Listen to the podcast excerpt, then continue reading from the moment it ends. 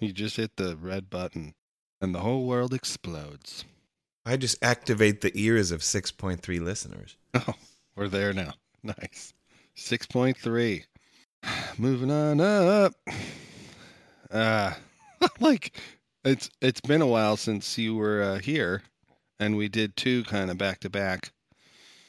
Um and so now I'm just sort of like how do we usually begin these things? I don't know how we do this. Yeah, we did a couple in person episodes, and then we had some technical difficulties. yes, we have. Yeah, we um, lost faith in the system. Not that we ever had faith, but uh, we lost it anyway. We've had serious technical difficulties. Well, technical difficulties that made us serious. And then we were going to do this last night. This is a detail everyone wants to know. Anyway, we were going to do this and then we couldn't because we were just like, what the hell's going on? Something like a Microsoft update. Tell everyone the details, Brian. No. Speaking of which, yeah. I ahead. yeah, I'm hot-blooded Harland Grant. you could you almost didn't make it through with that one before coughing. I'm running amok, Ryan McKenna. Ooh, nice. yeah, I'm pulling the Jordan Game Six tonight and operating under a fever and Nyquil, and oh, it's gonna be real. You're gonna work up a sweat, as they said about him. He could really work up a sweat. Got a sheen going. You could also do the old. Uh, speaking of Chicago, you could do the. Uh, there was the flu game with Walter Payton, and he like put the team on his back, and like you know, ran his. Was he uh like a high jumper or something? what sport is this? Walter Payton was a Chicago Bear, American football. Oh no, we don't talk about them. Oh, that's right. But you talk about the Bulls. That's so. uh Yeah. Anyway, uh, uh we're the Dawdlers, and this is the Dawdlers Philosophy Podcast.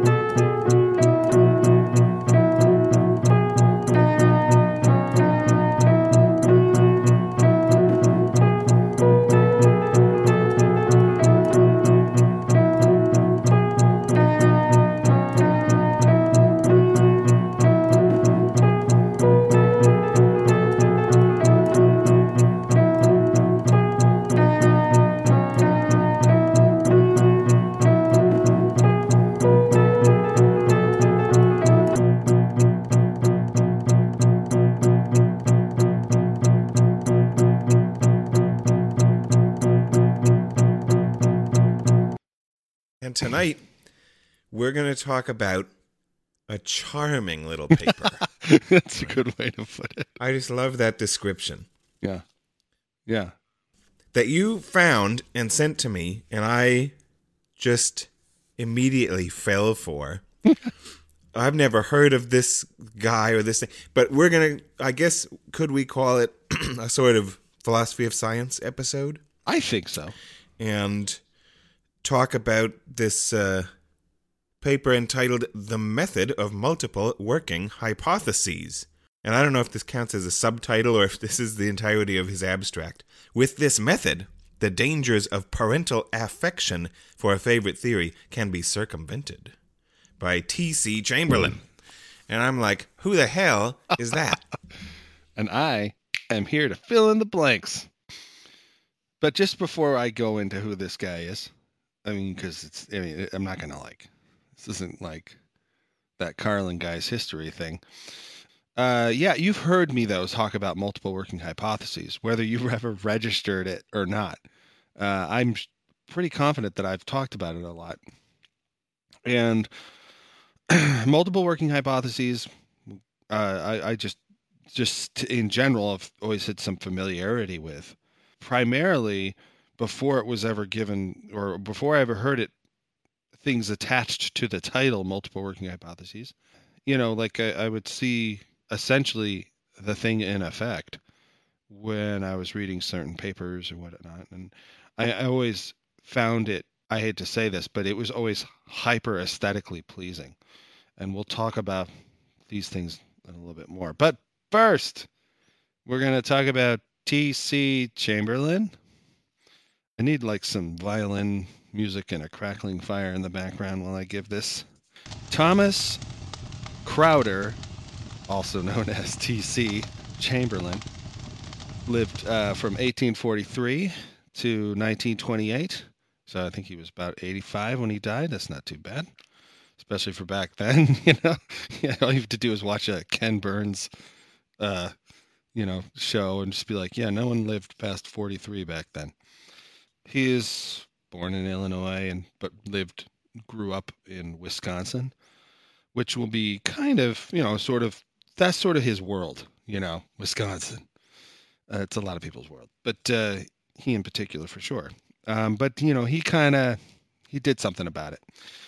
By the time he, I don't know much about his childhood, but by the time he was, you know, like going to college, getting his what we would call, you know, bachelor's or doing his undergraduate studies, he he was studying the classics. So clearly, I don't know how you get from the classics to the method of multiple working hypotheses um, uh, until you look it up. And so uh, he later just got into uh, graduate studies that included you know science courses. And and in particular uh, geology was one of those uh, graduate studies courses that he took uh, or took a number of them i suppose. But you know he was a professor of what they would call natural sciences and stuff like that depending on what college you were teaching at. Um, and you know, he taught at I think University of Wisconsin, George Washington University, University of Chicago.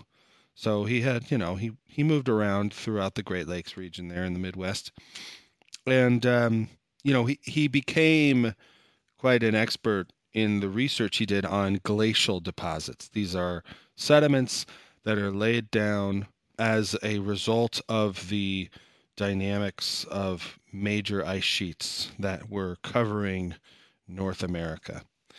Some of the things that are interesting about, say, some of the Great Lakes has to do with the Great Lakes themselves to an extent, but also just that a lot of times some of these Midwestern states and, you know, the Great Plains states were kind of the the final kind of margin, the the final stop, or you know the the furthest reach of some of these ice sheets, and so their deposits are in a lot of these states.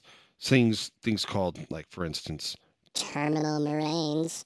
We'll get into that maybe later, but all those are is just like a bunch of sediment that's literally just been dropping out of the you know uh, the the ice sheets, but also just kind of being pushed forward typically this kind of stuff is seen in the mountains, but these were really big and see it clearly indicated that there were some massive ice sheets out there.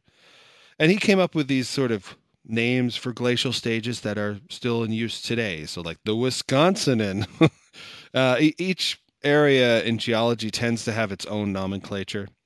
So uh, North America has its own, and Europe has its own, that kind of thing. And he also is kind of a, a key individual who came up with the notion that there was you know more than one kind of uh, glacial period, if you will, and that there were these interglacials and there are these glacial periods where ice really you know uh, grew and reached very large extents over North America. And uh, this wasn't like brand new information necessarily in the 1800s, but it's definitely he was at the leading edge of researching it. He also came up with some other things, like he's apparently famous for coming up with, um, uh, w- uh, in conjunction with an astronomer, this planetesimal theory of how the solar system formed. It's, I think, since been somewhat rejected, but the idea of planetesimals remains, and it's kind of the idea that dust kind of particles, you know, collide together, and then they just keep colliding over time, congregating around the larger clumps, we might say now due to gravity or whatever. But that like they get to these much larger rocks or whatever, and so that's uh, one idea about how the solar system formed. And also, he, uh, you know, came up with the Journal of Geology, which is obscure to an extent. Obviously, it's going to be somewhat obscure, maybe to a gender studies person, I suppose, or whatever, an academic in that sense. But you know, to a geologist, know, you've heard, you know, the Journal of Geology, and it was a it's out of the University of Chicago, which has also spawned many other, even more famous or notorious uh, journals, scientific journals like the American Naturalist and things like that.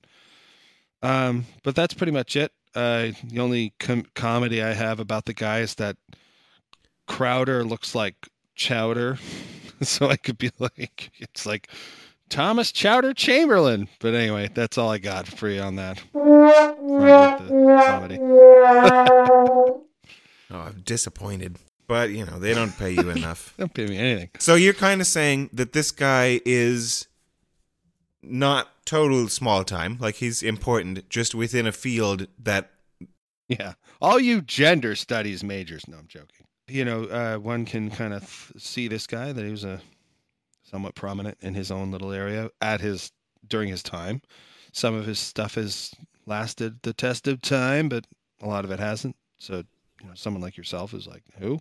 He never broke beyond the barrier, right? The border of his own area, really. But, mm. but most don't. I see. Uh, that is correct, sir. So that okay, cool. We got we know a little bit about the guy, and here I am sitting in the bottom of a scraped out glacial yep. mm-hmm. depression, right? It once was Lake Agassiz. Yes. So I know all about it already. Yeah, right. Um, but what is he talking about in this paper? He's talking about multiple working hypotheses. Which what? Which, what? so he the the one part that I kind of first off, this was this paper itself is a lecture. So in some ways, you know, lectures can be structured differently than papers, right? And sort of the way that it's been, you know, taken from the lecture format down into a paper format, you know, there's a little bit more just, you know, talky quality to the paper I I've noticed obviously it's it's, it's quite informal because he's addressing a crowd um, uh, probably ranging from you know undergraduates to some of his peers or whatever so. And what's t- when was this speech given? I think it was or like about? 1890 or 1889 1890 something along that. I, I don't remember exactly.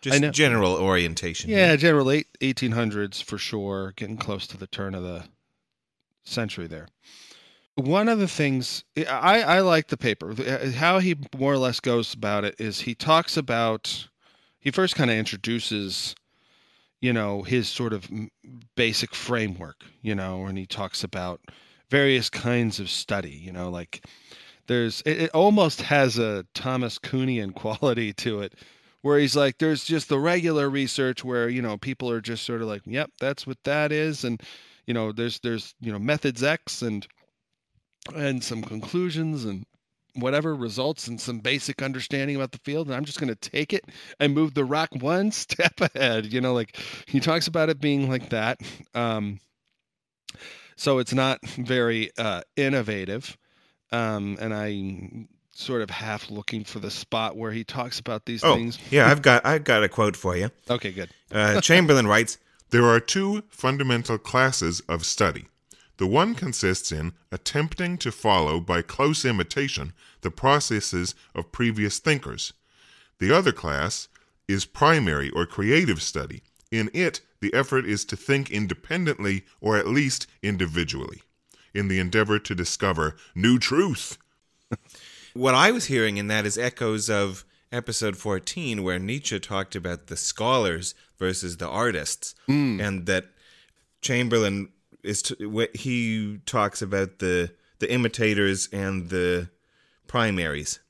Yeah, and that's kind of like right. So there there is that, but then he kind of goes in a little bit more, and he kind of is trying to at the same time do another kind of Nietzschean thing, but sort of attempting to very casually, I thought, sort of outline roughly what this kind of genealogy of methods, intellectual methods would be, you know. And so he kind of quickly mentions that, you know, first we have the ruling theory, then we have working hypotheses, and then we eventually can get to this multiple working hypotheses. And the idea that being intellectuals are making progress as they go along. And we'll get into the metaphors and stuff like that later. But uh, uh, You're making, or he there. That's kind of a historicist point, right? And that's what, what maybe what you were referencing the Kuhn aspect. yeah, He's yeah. looking back and interpreting the history of the development of science as being one of expanding into more pluralism or something like that. Yeah, something along those lines. But also, I was thinking about Kuhn in terms of, you know, to an extent, you know, there's like he, I think Kuhn talks about like, you know, I'm I'm gonna I'm effing this up, but like regular science versus like revolutionary science or whatever.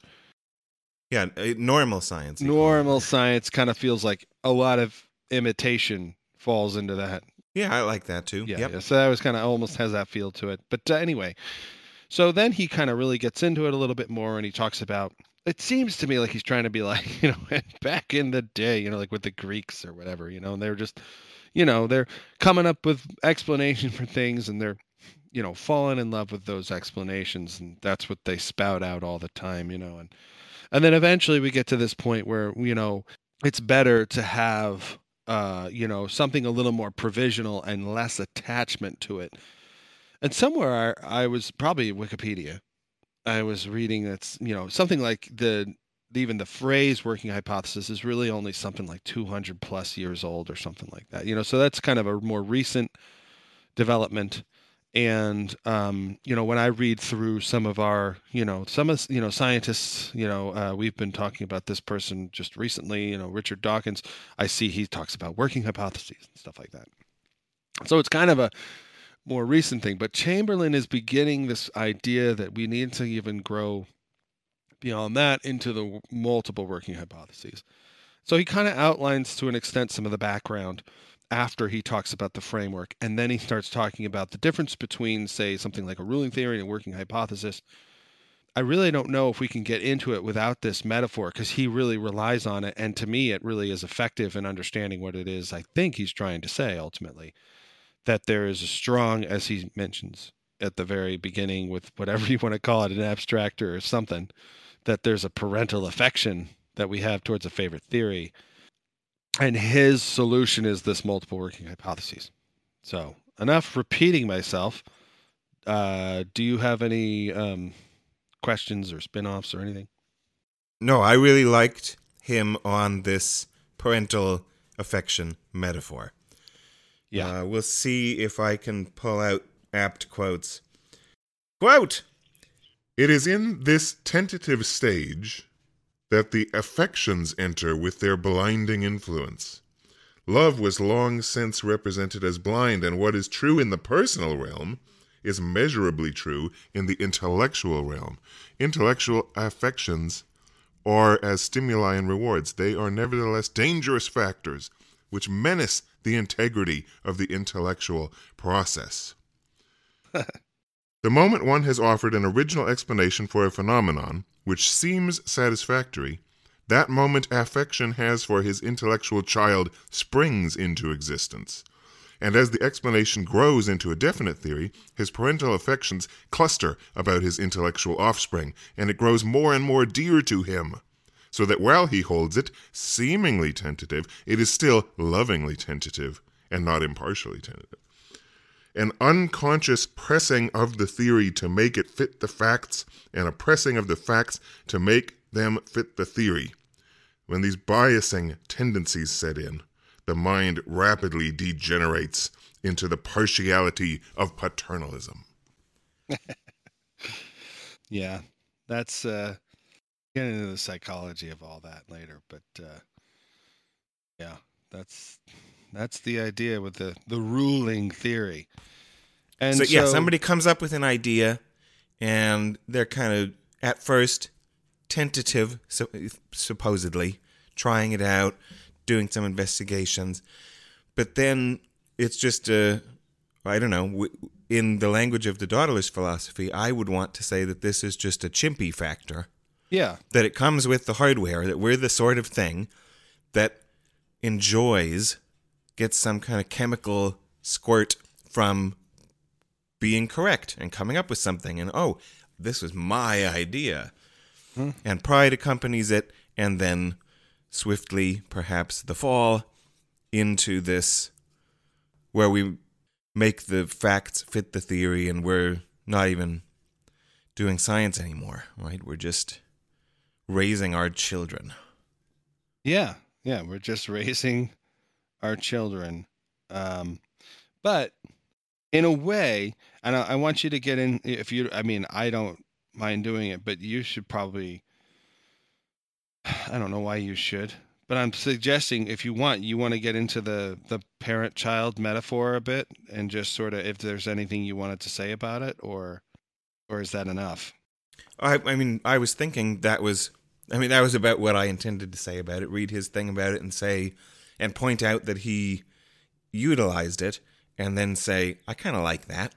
Right. um, that it's a just as us chimps seem to be programmed in some sense or other to love our children, you know, and the standard evolutionary psychological explanations for that include otherwise we would quickly bash these mewling aliens on rocks, right? Because they're very annoying and demanding and they don't give us anything back and so that we have to h- develop some kind of emotional attachment in order to invest so much in them and that's Yeah. of course your department papa well, but and then but he's just saying that we do an analogous thing to these ideas Right. So uh, there's one quote that I guess I found and and think I want to you know just quickly talk about. But he talks about from you know maybe you had already mentioned this, but from an unduly favored child, it readily becomes master,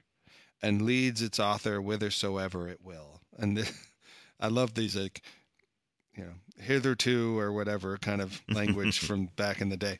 But that to me is the ruling theory. It's kind of like a this is it's an only child and it's a spoiled brat, you know, and it pitches a fit, and until it gets what it wants, you know, it's gonna keep pitching that fit because it works, and the parents like, oh, okay, you know, and in a way, that's sort of another way to look at a sort of chimp thing, like the beta alpha quality, you know. You know, who's going to be the alpha in this relationship? The parent or the child, you know, or the the the pet owner or the pet, you know, that kind of thing. What we might call a spoiled child or something who Yeah, spoiled. seems brat. to be the one in charge making most of the decisions though they may not have a Right. justificatory framework to back them up and Right. be a bit whimsical if they quote unquote become the alpha somehow exactly. And then you know he likes to talk about working hypotheses. So, uh, are you ready to transition to the working hypotheses a little? yep yeah. I will say that okay, it's an only child still, but it has like chores and an allowance. You know, there's like limits within reason, you know, that kind of thing. So it doesn't have rule of the roost, but it could if you're not careful. You know, I think he kind of mentions that. It's like a working hypothesis could quickly, you know, degenerate into a ruling theory if you're not careful. Um, and so he right says, so ruling theory is the spoiled child. It's the i don't know what cultural artifact we should reference. The one that comes to my mind is that bugs bunny character uh, that's like the son of the sultan or something and he, the guy who holds his breath all the time until he gets what he wants. You remember that guy? Yeah, for sure. so that's the ruling theory. And then you're saying working hypothesis is maybe uh, a useful good kid that goes out and gets a part-time job and contributes and you know right. Or just does chores around the house, you know. And is you know, we ask something of the working hypothesis, right? Instead, the ruling theory asks like, "Eh, feed me. I don't like that. I want this. You know, I don't want broccoli. I, you know, I want pepperoni pizza or whatever." Whereas the working hypothesis, we're like, "No, you gotta eat your vegetables. And if you're not gonna eat your vegetables, this ain't gonna work." You know, like that kind of thing. And so he says, the method of the working hypothesis is a marked improvement upon the method of the ruling theory, but it has its defects, defects which are perhaps best expressed by the ease with which the hypothesis becomes a controlling idea. So it also becomes like the sole focus of the parent, right? So to guard against this, he says the method of multiple working hypotheses is urged. So any kind of questions you want to ask me, Harland? I that sounded loaded, as though I was supposed to have something. What question do you? wi- So, oh, am, am I? so- Is it? I can maybe say. Well, what? What is the? What's multiple working hypotheses then? I'm glad you asked. Uh, I think what we can do is just take a step back and say, well, wait a minute, what's a working hypothesis? We haven't defined that one really. Oh, god damn it! All right. Ah, damn it. So What's even one of them? I kind of liked, yeah, and that's the whole point, right? That you keyed exactly into this idea. So I'm fine with Wikipedia. I'm not an expert on this kind of stuff, so let's do it, dude. So it's a hypothesis that is provisionally accepted as a basis for further research in the hope that a tenable theory will be produced. I don't know about that, but definitely it's, you know, provisional. You're going to, you know, keep moving. You're not going to say, no, this is it and this is it only. And, uh, you know, the hypothesis may ultimately fail. So you're kind of leaving the door open a little bit. You're kind of like, well, it's a working hypothesis. We're going to start with this. We're going to test it. And if it fails, then we have to move on.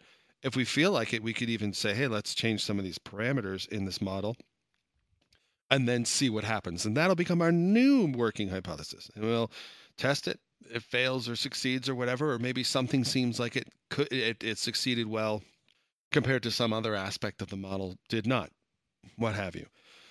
A multiple working hypotheses would just be literally a bunch of them. And the whole point of having many of them is still embedded in this parent child metaphor that if you have a bunch of kids, you know, sharing the resources and the love of the parent, then you can't give too much more to any one if you're going to be quote unquote fair and a good parent or whatever. You love them all equally, you know, that kind of thing. As Chamberlin writes, The investigator thus becomes the parent of a family of hypotheses, and by his parental relation to all, he is forbidden to fasten his affections unduly upon any one. Mm-hmm. Yeah. So that's where we get this. It's just many working hypotheses. It's it's not a huge jump. I think it's a bigger jump from ruling theory to working hypotheses. "Yep, Um, literally, you know, you're changing a mode, and and the sort of the dynamic of the relationship between the investigator and the models they use, versus just saying, well, more. you know, it's just like, you know, that's to me what multiple is doing. Before we get too far from this part, I also had picked out what I thought was the closest that Chamberlin got to defining working hypothesis. You can add this to your wiki and then tell me what it, you know, clarify for the listeners what it means. All right, so Chamberlin quote, Under the working hypothesis, the facts are sought for the purpose of ultimate induction and demonstration, the hypothesis being but a means for the more ready development of facts and of their relations, and the arrangement and preservation of material for the final induction. I know the final. does that make any? Yeah, it sounds like a Michael Bay movie or something. totally the final induction? Facts are sought for the purpose of ultimate induction and demonstration. Uh, the hypothesis being a means for the more ready development of facts. That sounds to me like the, you know, you're just using it. It's just a tool. It kind of reminds me of the idea that, I don't know, it's pithy or whatever, but the difference between ethology, the study of animal behavior, and psychology, the study of human behavior, is that the researcher in eth- in the psychology puts the subject in a box, and the ethologist puts themselves in a box. You know, it's kind of mm. like with a ruling theory, it's like you're putting the subject in this framework.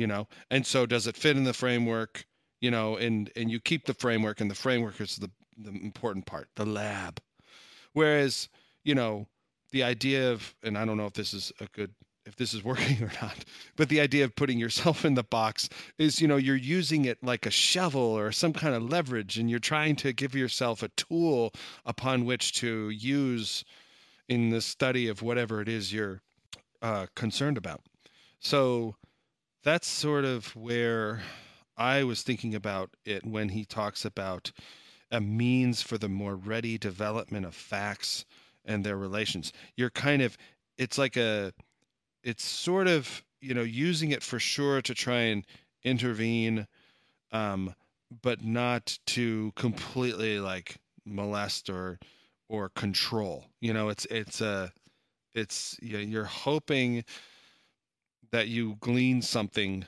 after you you know you you you use your hypothesis like some kind of fulcrum you're trying to gain leverage on more information or something like that i don't know if i'm saying that at all well um, I like the boxes thing. yeah it feels like a work yeah working hypothesis is the ethologist view which is you know you're trying to get yourself you know use the box as a means upon which you understand what's going on Do you happen to have at hand an example of, uh, you know, a scientific, an instance where this is going on? Like, show me someone using a working hypothesis in their daily life. I mean, of a scientist in their experiment or in their lab or whatever. Well, it's it's funny because research today seems much more, uh, but it seems to me like re- a lot of research seems to be, you know, exploring this this notion of multiple working hypotheses. But that said, I think oftentimes, and it's just sort of, I I, I don't want to get whatever, I, I get too meta sometimes. The thing that I guess I'm thinking about is I think of it in terms of statistics and methodologies and statistics. And if you think about if you have a hypothesis, right? You're you can have a null hypothesis, you know. And so say you have two measurements of height or something like that uh, for men and women. And you know, your hypothesis is that I don't know, men are taller or something like that. That's your working hypothesis. So then you would test that against the null, which would just be like, they aren't, or whatever. Like, and so that kind of is the is a general thing, you know. Uh, I don't know if that's a solid like meaty example, but that's sort of the notion is like you're doing just some basic statistics. You have a working hypothesis, and maybe in your um, model or your whatever it is, you have this this basic statement, and it either based on how you test it, either you know you either reject it or don't reject it. I know it's a kind of funny thing. It's it's in statistics you can't accept your hypothesis. You can only fail to reject it or whatever. And I guess that is sort of the idea of, oh, well, I just keep pushing it and I keep taking it to this situation or this situation, you know, and you keep, you know, does it fail here? Does it fail there? And it's your working hypothesis. And, uh, you know, the less it fails, the stronger it seems to get, you know, that kind of thing. I think I guess I might see why you're calling this jumping ahead because you're going to be saying that the prevalence of null hypotheses in contemporary science is one example of multiple working. To an extent.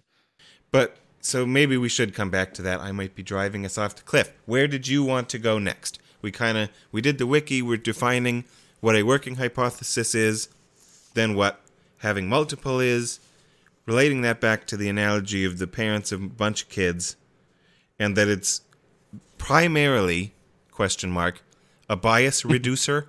Is that what this is? This method is about?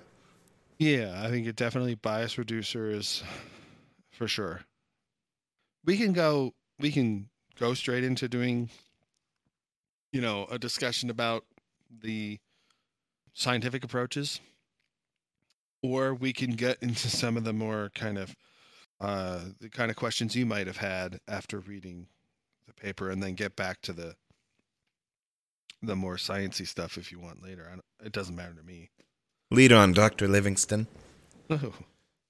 So one of the things that I think a lot of it's a good method for the diverse range of ideas that people have for explaining a particular problem, whatever it is. Chamberlin himself mentioned it when he talked about, well, like, how did the Great Lakes form? You know, uh, there's some antecedent river uh, hypotheses, and there's uh, the carving of these valleys even deeper by the glaciers hypothesis, and then there's also the you know the idea that you know glaciers also have um, you know a, a, a pressing effect upon the land. Technical term is eustacy, if I'm remembering correctly, which just has to do with like if you put a bunch of weight on something like your the cushion of your couch is going to depress you know and when you get off of it it'll rebound and so that's the that's the model that is off, also used when talking about the mass of glaciers and ice sheets that lay on the North American continent. Um, and there's there's some evidentiary stuff to back it up. Um, so he was mentioning like that particular example of like, well, gee, how did the Great Lakes form? But then you know you can't fall in love with. Well, no, damn it, it was you know valleys or you know uh, antecedent rivers that were like canyons or, or something like that or you know oh it's the carving out of the stuff by the glaciers or or it's just you know it was just the ice was heavier there or something like that and so it's yet to come back fully the rebounding. Uh, speaking of which just as a quick aside the lake agassiz and any of those these were really big lakes back in the sort of as the glaciers melted the ice sheets. Probably a better term to use because glaciers are kind of lobe like coming down off of a mountain, and ice sheets are just covering everything. Um, but like you know, Lake Agassiz, it's not there anymore in part because of the rebounding of the land, and there's some ideas that some of these huge lakes, like Lake Agassiz, were like spilling over into each other as the land rebounded back and forth and all these fish populations moved back and forth and they've got some i think some genetic studies to show that there's some remnant populations that once belonged to one large population but that have been since isolated by this effect of the rebounding of the land. Anyway he uses that as a sort of way to talk about how well hey you know sometimes we get all get into fights about our special ideas or whatever or even just our working hypotheses that we may on our own be out there testing separately but we need to bring them all together because these phenomena are much more complicated than you know we might be giving them credit for. And so i started to you know think about that and i remembered papers that are you know 21st century papers so they're recent. Um, and they make use of m- statistical methods and other, you know, just general mathematical methods that basically try and do what Chamberlin is talking about in words. You know, they try and do numerically. Um, in particular, there's one called the Akaike um, information criterion. It's derived from information theory. There's Bayesian information criterion, um, and uh, you know these are particular kinds of methods that attempt to, um, on the one hand, give credence to the likelihood estimation um, that a particular model is you know you know uh, whatever that value is that you get. Um, and at the same time penalize you if you have a whole bunch you know for however many parameters you have in your model because the idea is that more and more and more parameters you include in your model the likely chance you'll match the data that you're collecting or the phenomena that you're studying. And so, you know, there's this this idea that, you know, uh, you want to look at a whole bunch of different models and you want to be able to see what they are doing with respect to the same data set, even though they themselves are different. Um, and it's a way to assess it. I felt there was some, I thought I heard some rustling back there uh, where you are, and I'm wondering if you wanted to say something. Ah, the rustling is the shifting of papers as I pull another apt Chamberlin quote. Please. Uh, as you were just stressing in his example of what formed the Great Lakes, many questions are going to be probably complicated and have multivariate solutions. We, as chimps, might have a tendency to prefer simplistic solutions. So there's more to this method of multiple working hypotheses than bias reduction. There's also, Chamberlin claims, the virtue of having a greater likelihood of noticing complex explanations. So, quote, Such complex explanations of phenomena are specially encouraged by the method of multiple hypotheses and constitute one of its chief merits. We are so prone to attribute a phenomenon to a single cause that when we find an agency present, we are liable to rest satisfied therewith and fail to recognize that is but one factor, and perchance a minor factor, in the accomplishment of the total result. Not only the participation, but of the measure and the extent. A special merit of the method is, by its very nature, it promotes thoroughness. The method itself may be designated a habit of parallel or complex thought. The mind appears to become possessed of the power of simultaneous vision from different standpoints. And I mean, I like it, and that makes sense. If you are entering your inquiry with a backpack stocked with a bunch of different tools and technologies that you're going to, on purpose, try out, it seems more likely that you might get a hit with two or three different ones and then say, oh, I guess maybe there's multiple contributors to the explanation of this phenomena. Eh, eh, Whereas if you just had the one kid and you were stuck with it, you know, then it like it works or it doesn't work, and you're unlikely to find anything more complex. And maybe that's partly what he's getting at with fitting the facts to the theory. If you've only got one thing, but then you have some anomalous facts, you might tend to sweep them under the rug, so to speak. And if you had instead multiple hypotheses, it might one of them might catch these facts and one might catch these other ones, and then you can have a all of the above answer. Right. And you could then, even then, I think you could then take it further and say, well, why this much here versus this much there? You know, like, why is it that you know what what can we what can we say is more is is is a more significant contributor to the behavior of this system in this model A, and what is the more significant contributor from model B, and all that kind of. You know. So I'm going to try and do something kind of from memory. I have reviewed and all that kind of stuff, but I don't want to get too messed up. But uh, I'm going to try and sort of talk about, like, I guess, a modern example of what you just talked about with the idea that, you know, with the quote you just gave and the little explication afterwards. So I love evolution, biological evolution in particular. I love my critters. Eh, Plants are okay doing it. I just don't take care of plants. That's the only that's the deal I have with my wife. I'm like, you I'll do the animals, you do the plants. Um Plants take care of themselves. not in our house. anyway, uh, oh, shed a tear. Um, many Bothans died to get this. Na- eh, sorry. Uh, so we talked about.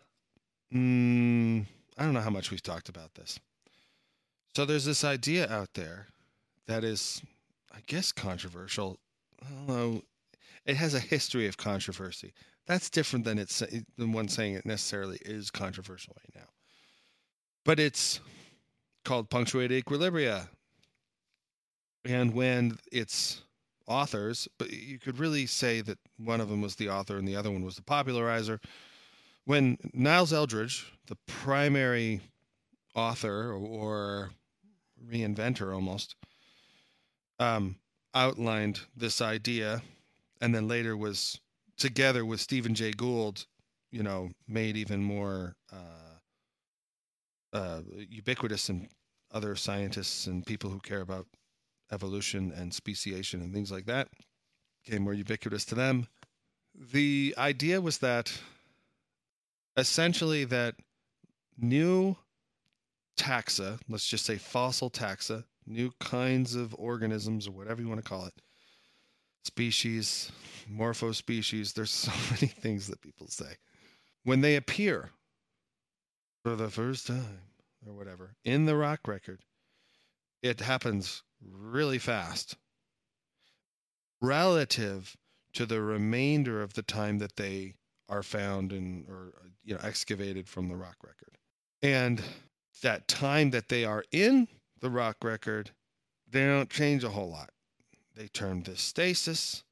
And since the rocks at the time in the early 70s um, or at least the studies of the rocks hadn't hadn't borne out a lot of the kind of gradual changes that were expected, they then said, well, we don't have that information because it happens too quickly. That that one lineage would evolve another lineage out of itself or what have you. That, you know, what we can say is we have this stasis, and stasis is data, you know, is their big thing. And everybody was like, oh, fuck, you know, we actually have to deal with this shit now. We really liked our gradualism and whatnot, and this mustached chubby guy, Stephen Gould, was harassing us about this crap and saying that the modern synthesis is effectively dead. Anyway, that's another paper we could read sometime. But this created quite a bit of debate and discussion, and people had their data, and damn it, it's gradual. And another person says, no, it's not. That's totally just stasis. So you have all these people, and they're like, no, no, it's this, it's that, you know. And eventually, after like 30 plus, plus fucking years, a pa- particular paleontologist, and maybe this has been done in other ways, but I hadn't seen it done like this before. Uh, this guy by the name of Gene Hunt, who works at the Smithsonian.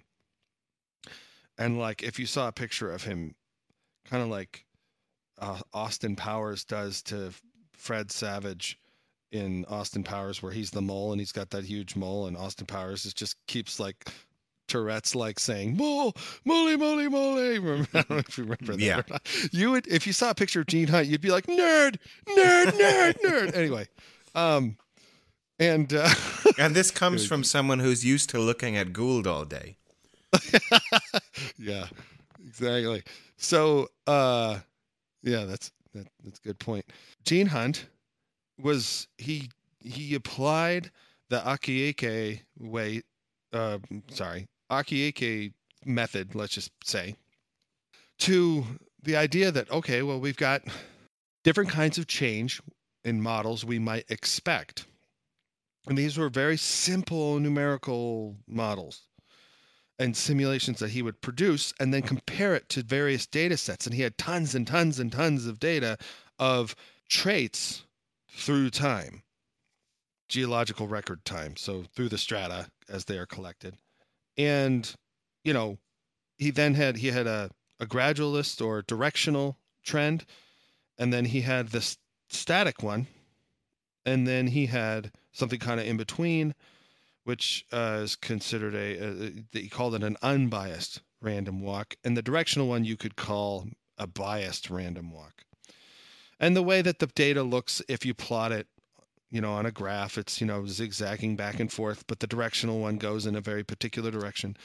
And the unbiased one kind of meanders around a little bit, and then more or less the stat stasis one kind of just it never it never goes in any particular you know direction the data itself. It never leaves anything behind. It just returns. It goes back up and down, up and down. It, it you know, and if you were to take an average of the whole data set over the x-axis or something, it'd just be a straight line. That kind of thing. Anyway, just go with me on that. So he's got all these different models. And so he uses this methodology of multi multiple working hypotheses in the verbal description. And in the numerical one, he in particular uses or employs this Akaike information criterion methodology. And, you know, he was able to come up with some answers, you know, um, from this large, relatively large data set. And I don't, who knows if it totally ends up resolving the debate, but, you know, uh, the unbiased random walk and stasis won out in these, you know, uh, for the vast majority of the data sets. And directionality, the thing that, say, Darwin would tell you is you should expect, but the geological record's too imperfect, so fuck it, you know. You know, that is not seen. Anyway, so then later, these other people came along and said, well, that's good study. I want to do that too. And but then they started to look across, if they could, of various traits belonging to the same lineages, if you will. And what they found when they did the same kind of study was that, yes, Gene's work was kind of correct, but if you look at one like lineage, you know, one trait's doing the stasis thing, one trait's going directional, one trait's going random walk, you know, so it's got like this mosaic and they're like, yeah, mosaic evolution. That's not an like a you know that's kind of an older idea mosaic evolution. It's not something that's brand new. They didn't come up with the term or anything. The idea just being that there's various rates that traits evolve over time. So now they're using multiple working hypotheses on this kind of thing. It's getting even more complicated and they're like god damn it you know. And then Gene's like, I'm joining you guys. And they all join together. And then they're like, well, what happens if we like uh, create even more models where we like have it do like some random walk at the beginning and then it does stasis or it does stasis and then does gradualism or whatever. And they just kept combining things and they had all these various different models and they found that that was even also uh, fruitful in some ways um, to at least you know, ex, expanding their you know view of well what are the various modes and tempos and evolution. Anyway all that ended up doing was just giving them an even wider scope to see the changes of evolution through the geological rock record, and um, it just seemed to me like they were just super productive in essentially applying this idea that Chamberlin had in a very quantitative way to questions that, at least in evolutionary biology and paleontology, are really important. Are they going to, at some point, could this be some sort of cyclical process where they do multiple working hypotheses and such a large number of them come out as partially productive, does that give you a new data set to make new, more refined hypotheses on and then run it again? And then you sort of winnow down by doing it five times until you reach the final induction? Or I know. I don't know when the final induction is supposed to happen, but I want that final induction thing you said, edit the shit out of. um, yeah, I don't know because to me, I'm like, no, no, no, final induction. You know, like, it's like we were watching. I'm, I have to bring it up. I'm sorry, but we watched that Bret Weinstein Richard Dawkins debate, and in one point, you know, Bret Weinstein's like, ah, we haven't made any progress since your selfish gene book. And Dawkins is like, but what if we were right? Like, what if we did the final induction or whatever? Ah, so those are all red flags for me. I'm just like, no, I don't know if we get it right. You know, uh, enemy skepticism. We're, I don't know. You know, like if I if we had it right, we wouldn't know. And so, uh, best not get too comfortable with that unless you're just like, well, I'm old and dying. Fuck it, I don't care, or whatever. But yeah, that that's my thinking is that well, so far they haven't reached the final induction. If anything, they've just made a bigger mess. But in my opinion, it's a, uh, I, I love the, that mess. Like, it's not saying that it's uniform. Directionality still does not do much. And I think that in particular, there's a the one model in particular that seems to do quite well is this random walk stasis combo. But it is interesting because then you can say, well, what's up with this random walk shit? That's not that's not stasis. That's not directionality. Like, are are we totally missing something? You know, and I think that to me seems like a fruitful area to start, you know, asking questions about. Yeah, seems that way to me too. I don't know that I have anything useful to contribute at this segment. Yeah, I mean, final final induction. Yeah, I like that example. I mean, that's I kind of feel like I'm coming through the back door though, because that's kind of. I remember do, reading those papers as a younger in than I am now, and then later coming across multiple working hypotheses, and only later finding the original paper, which is this thing we're talking about today. Oh, would you call this one the original or the coinage of that term or the original paper?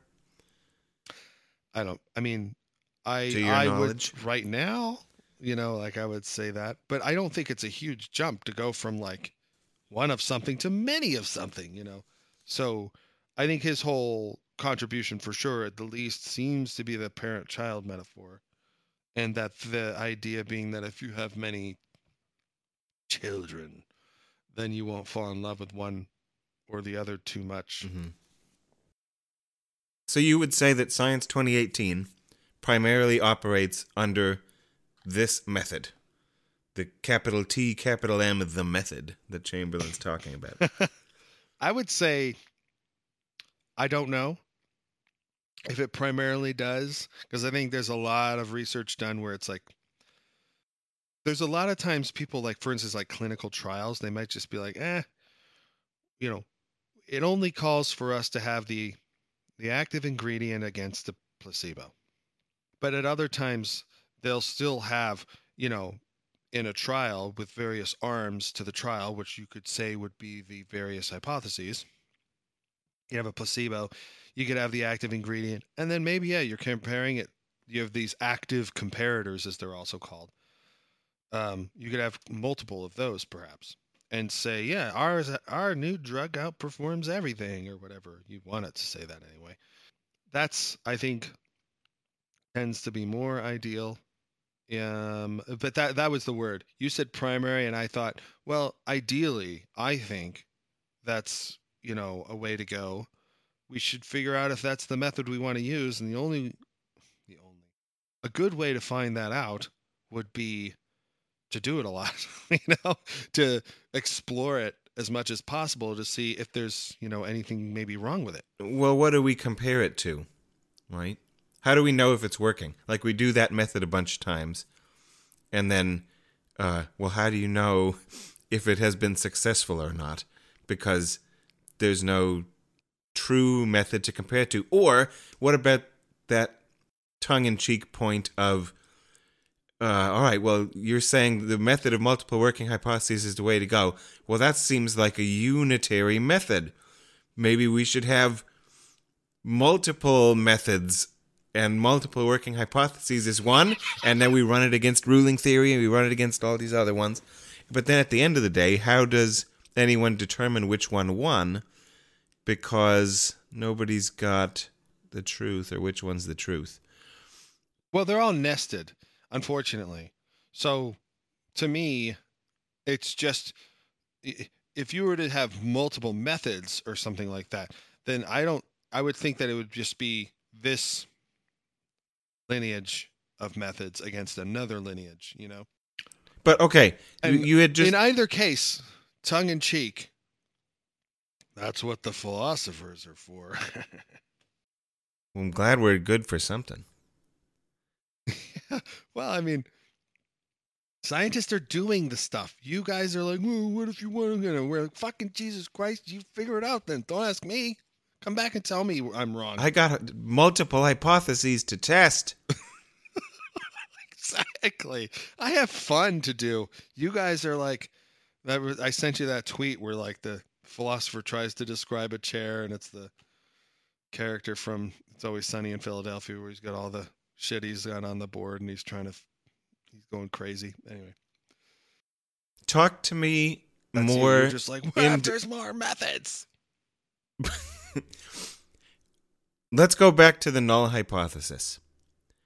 Okay. Because when I asked, do you think that Science 2018 typically operates under the method of multiple working hypotheses, you said kind of no, but then you mentioned medical trials and placebos, etc. Is a placebo an example of a null hypothesis?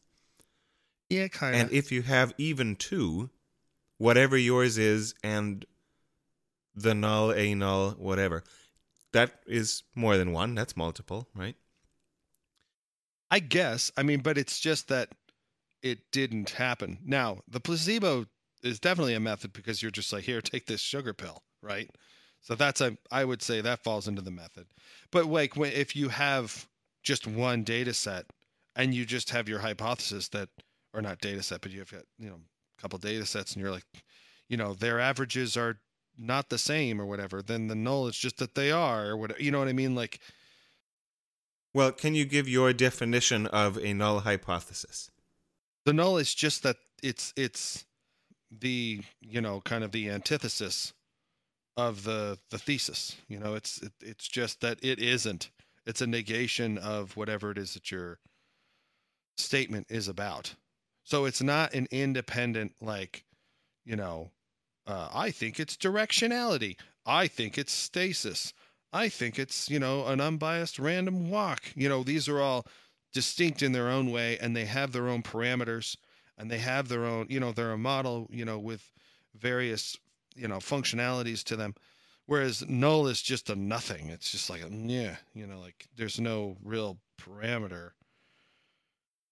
Um there's no active ingredients uh that are in there so it's just a it it is not you know or whatever The way you Just just way described it made me think that there is no like capital N master null hypothesis that everyone always uses, but rather No. that each instance of hypothesizing has its own unique null, which is determined by the hypothesis itself that you're working with, yeah and then the null is just putting a negation sign in front of it. Basically not a you know So, w- if we just run real quick through a toy example of one of these maybe developmental psychology experiments where we're seeing if a kid has object permanence or whatever, and you got your little baby and you have a box and a ball, and you open the box and you put the ball in the box and you close it, and then you. So, we're going to tell our story about what that kid is hypothesizing, right? And one might be the ball is in the box. What's the null Mhm. of that? Ball's, ball is not in the box. Is it there is no ball? There is no box? No. Well, I mean, what the ball? Where is it then? I don't know. It doesn't matter. So yeah, okay, then I, that's what I thought. I guess you were saying it's as simple Yeah. as you just say not in your hypothesis. Yeah. A, not A. So then, when we're doing multiple working, do we do multiple nulls then, and we just, as standard practice, we nullify No. everything? We we compare the models against each other, and so the downside is that well, you know, there's kind of an indefinite number of models one could have out there, and so you don't know if the seven you grabbed are the ones that'll do it. What the like um, a, a Akaike information criterion will give you is like a hey, yeah, this one fits best. That doesn't mean it is the thing. It just says like, well, it's out of the seven this one works best on this data, you know, whatever. And so that's all it also is trying to say. That's what I'll say for right now. All right. so, do you have uh, another thing on any list of where you want to go next with the method? No, I, I, I'm. I think that should be any more. I'll like give myself more rope to hang myself with. I do have some issues, but nothing to nothing. No proponent type things to say about it. I now have one thing, more or less, that I have in question about the method, but I think I've talked enough, so we I can get back to it later, or maybe you'll bring something up that'll make me go, yeah, me too, or whatever about it. One issue that you and I have argued about, I think, could c- call it before, is what the aim of science is, or what how we could characterize it. At various points in the Chamberlin article, he seems to speak as though capital T truth is the aim of science. Mm. A dominant disposition to find out what is should precede and crowd aside the question commendable at a later state how came this so first full facts then interpretations Yeah. What is the aim of science, Ryan? you you say that because you know that bugs the shit out of me. I'm like, I can't speak for science. You know, you want to know what I want to say? The aim of science is, and then I'll try and take an actual stab at it. Mm-hmm. The aim of science is to have fun. Oh my God. I know. All right. Well, that's interesting. I wouldn't expect that to be the answer. Why do you say that? because it's there's a joy of playing with ideas and figuring things out. I I- that's sort of one of the Richard Feynman uh, approaches, I guess. But I, I only reason why I love science and I would kind of think that anyone else kind of loves science is because it's it's fun to have tools that do things you you know that help you not be at the mercy of existence or whatever you know what i mean? Like there's this it's it's a fun because there's at first a new feeling of control but then right away there's a feeling of screwing around and you know making up a game and seeing where it goes you know? And uh you, you there's a lot of like unknown territory things that you're not quite sure it just automatically opens up all this unknownness. And with the tools you know it's it's a lot easier going into the dark cave with a torch than it is going in without one you know? And so that's the kind of feeling like oh well we could just you know i want to know what's in that dark cave. I don't know why but i do but it makes me you know feel a lot more comfortable when i've got this bright light you know that allows me to see what i'm you know walking through rather than you know stumbling about in the dark and not knowing what horrible thing awaits you. So science has that it and, and i know that's like well, how's that fun? To me it's it's i just gave it a bad negative feel but it doesn't feel that way. It doesn't feel like you're in a dark cave and it's awful or whatever. You just you now can screw around. And uh, at least for me that was the feeling when i started doing more science. Um before when you're in high school or whatever they're just like memorize this shit and shut up you know like and you're just like ah like but it, they're like that about everything you know? And so school in general is kind of not fun in that way. But then you get into college and you know they start expecting you to do stuff and manipulate you know you know change that parameter and see what happens and change that one and, see, and you're like oh cool you know and all of a sudden it's it, things are fun again because it's like you're in a sandbox. And you're like well i made this little stream and it goes to the castle. What if i stop that there and i make a pond or you know whatever you know like what is what does it look like? It's kind of cool to just see it happen you know? To me there's a that's a big component. I don't know if it's that way for everybody but i you know we go back to try and enjoy. You Episode know, three. uh, yeah jesus. Um you know the truth seekers you know they it's like they get to the control thing and then they're just like going to use it to like make them feel stable or something. And that's all they need out of it you know truth you know and uh for me there's it's the game playing that's the fun thing so for other people it might be something else the aim of science might be to find the truth truth seekers So part of your answer is it depends on who you're talking to. You don't think there is any single aim of science. There it would might be better to talk about the aims of individual scientists. And for you, yeah an important part of it is hedonistic pleasure or I mean, it's just literally fun. It's not and Of it- but when you went through fleshing that out a little and describing more detail what you meant, I heard some other things that would be probably candidates that some other scientists might say, and one would be domination, right, of nature technologically. Yeah. That it allows the scientific practice allows us to make torches, which then allow us to pursue our projects in a more pleasing way. So you've got the aesthetics and you've got the dominance and the exerting of our will better, getting Yeah. imposing our values upon the rest of nature.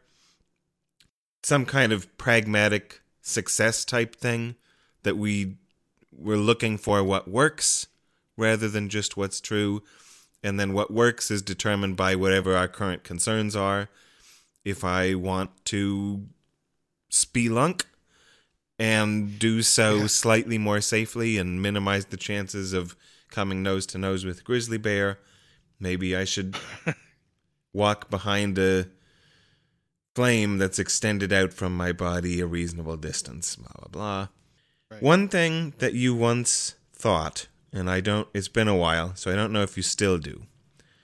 As I recall, you would claim to me, even if one philosophically agrees with a skeptical position that somehow, ultimately, truth is inaccessible to human beings, is not warranted to claim, etc., it's still a good cheese at the end of the maze for a scientist. It's a lure. It's a they will do their jobs better if they think they can get the truth. Does this ring any bells? Yeah. Uh, it does. Um, I mean, it's colored by me now. What I, but definitely, I, I think that yeah. Uh, Do you want to continue? No, I want, Or do you want me to yeah, elaborate? give me your version of that or your current position or My current position is that you know, the truth or what works, or even just it's fun. Um, you know, to play games and the joy of that. Any of those, you need one of those or other to for a scientist. They are they should continue on um as if what they're going to do will discover truth, will work, will be fun and interesting. Cuz sometimes uh it doesn't work. Sometimes it isn't all that interesting. Uh and probably all the time you never find the truth. And that's the whole thing about science is that there's a shit ton of failure. So you need that drive. You need that kind of like, yeah, I'm going to get up tomorrow, you know, this morning I'm going to get to it, you know. If you didn't have the hope and the promise of at least at least those three things, one of them or whatever if you lean one way or the other, then it might be less enticing, I guess. What were the three again? But Oh, uh, I don't know. Uh, fun, work, and truth. Does is it is it interesting? Does it work? Did you find the truth? You know, like you know, those are kind of three options. Some might go in the direct. They might you know be more compelling one or the other to an individual scientist, or you know, and so yeah. So are you saying you no longer if you ever did, you don't you're not on board with the claim scientists will do a better job if they are truth seekers. But you're saying No. we do want to give them a motivation. It's just that you now would allow for other options. It could be mere fun, it could be some version of progress, or it could be ultimate truth. Yeah, I, I, I would say that. Um, I'll I'll agree to that provisionally. um, at this point, Okay. I- I- for those who have listened to previous episodes, they may rem- recall that I'm a bit hostile to the notion of truth. but so, you know, just to put that for convenience at hand in this episode, I'm not a truther, but I did like that there are things I liked about the claim. Maybe it's a noble lie to tell scientists that their job is discovering the truth because maybe they'll do a better job at what they're doing. And uh-huh. and I as I interpreted Chamberlin in 1890, that seems to be almost not only did he have that as his aim of science, my interpretation from reading it is that that wasn't really even a question. That, of course, not only do I think this, this is what we all think. Is it not obvious that we uh, want to attain ultimate truth?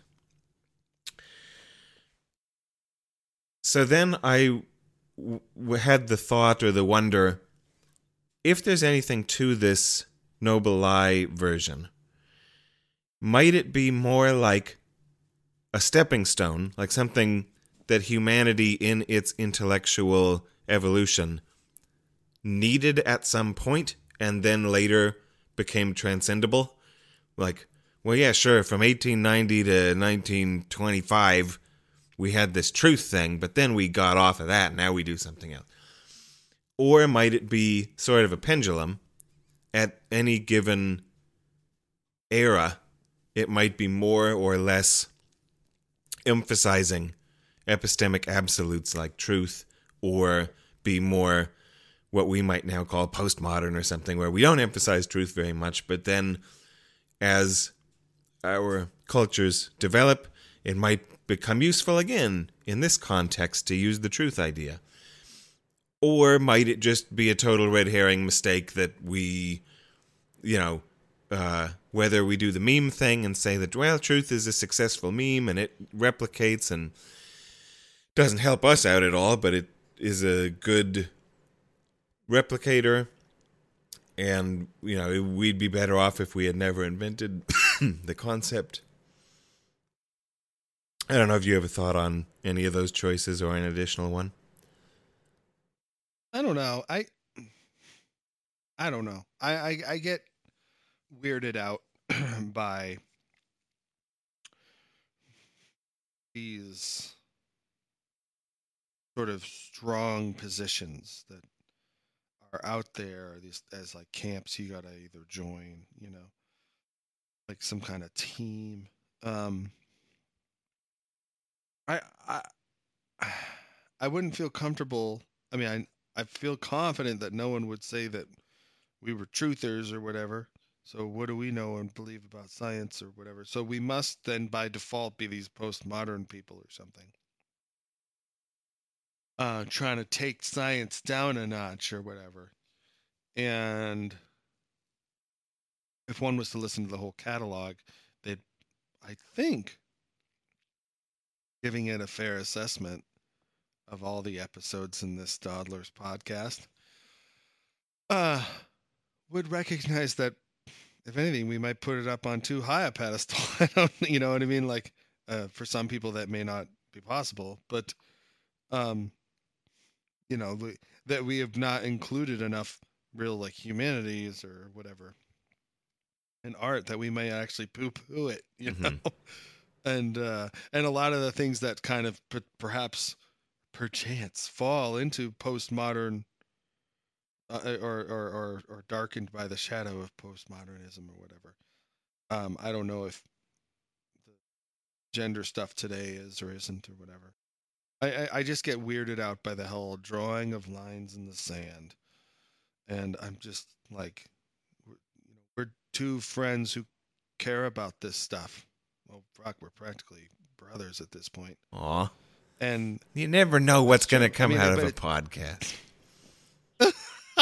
but you know, like we like talking about this stuff, you know, and I feel the heat of the flames of persecution. you know, What? This when is- we talk about these things sometimes. I'm just like, Jesus Christ, you know, like I wasn't asking you to paint to tattoo on the colors of postmodernism or something. I like that word came out, and Brian is all just like, I don't want to.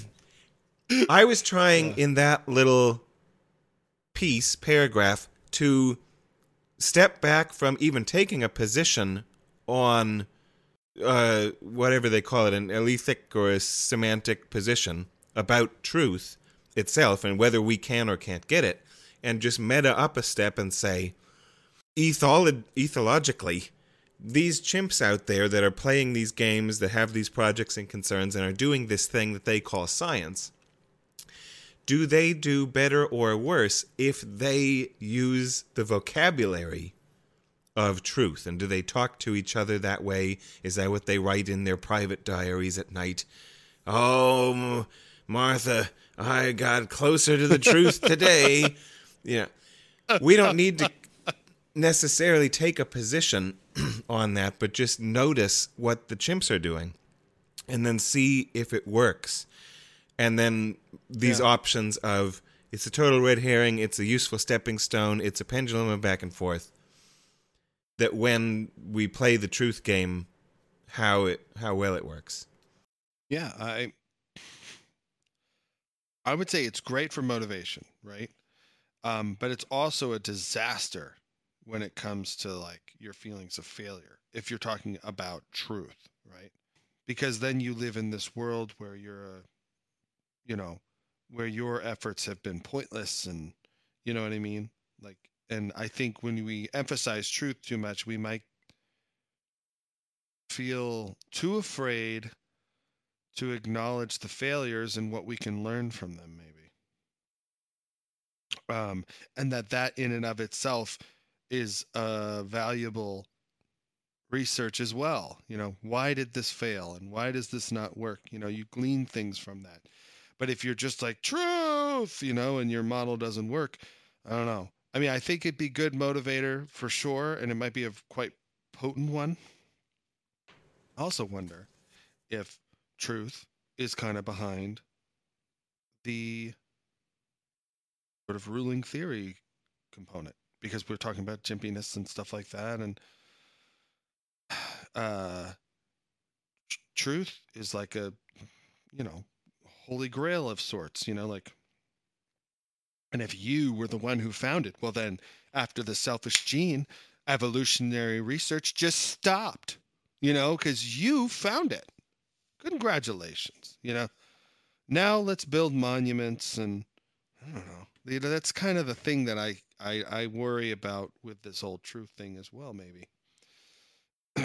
um, and so I don't know. Maybe it isn't a healthy thing. Maybe there's some unhealthy aspects that one would not want to have as a heavy motivator in scientific research that bias it in a bad way, you know. But I don't know. I you have to, hopefully these scientists are open to experience or whatever. But as Chamberlin says, they're all a bunch of imitators. So I don't know. There's only a few originals, you know. Yeah, it's lonely out here.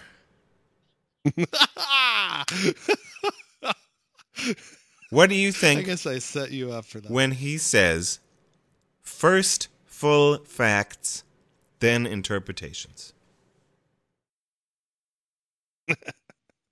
Can you get a fact without an interpretation? um trying to think of something really simple so I can, you know, analyze it quickly. I'm looking off in the middle distance as you as you love when people do, you know. Yeah, right. Like find Um, something less arcane than what formed the Great Lakes. yeah. Well, yeah, isn't that a bad thing? Isn't that the the problem with induction? Isn't that the, what it's about? That you can't just like, well, measure everything without having something that the measurements are in service of. Like it'd be like, look at that tiny bacterium without a microscope. You know, like, how do you get there without optics? What do people think fact means? Or what do scientists or what is Chamberlin?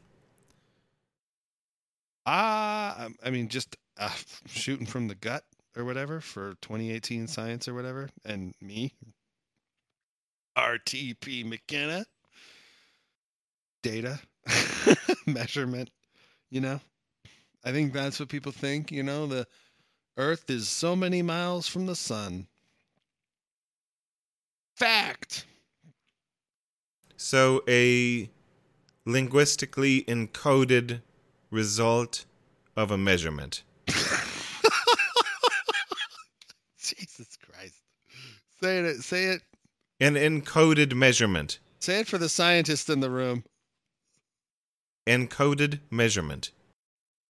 Is that what you're saying? Um, I'm. I. I'm. I was just saying measurement. And then I. well, it's not a fact yet. Like, what is a measurement? Holding a ruler up next to an inchworm, right? I've taken the measurement, but I don't think we have established a fact yet. When all I've done is hold up the device next to the target. Well, the measure. Yeah. The me. A fact is some kind of measurement in context of some kind. Right.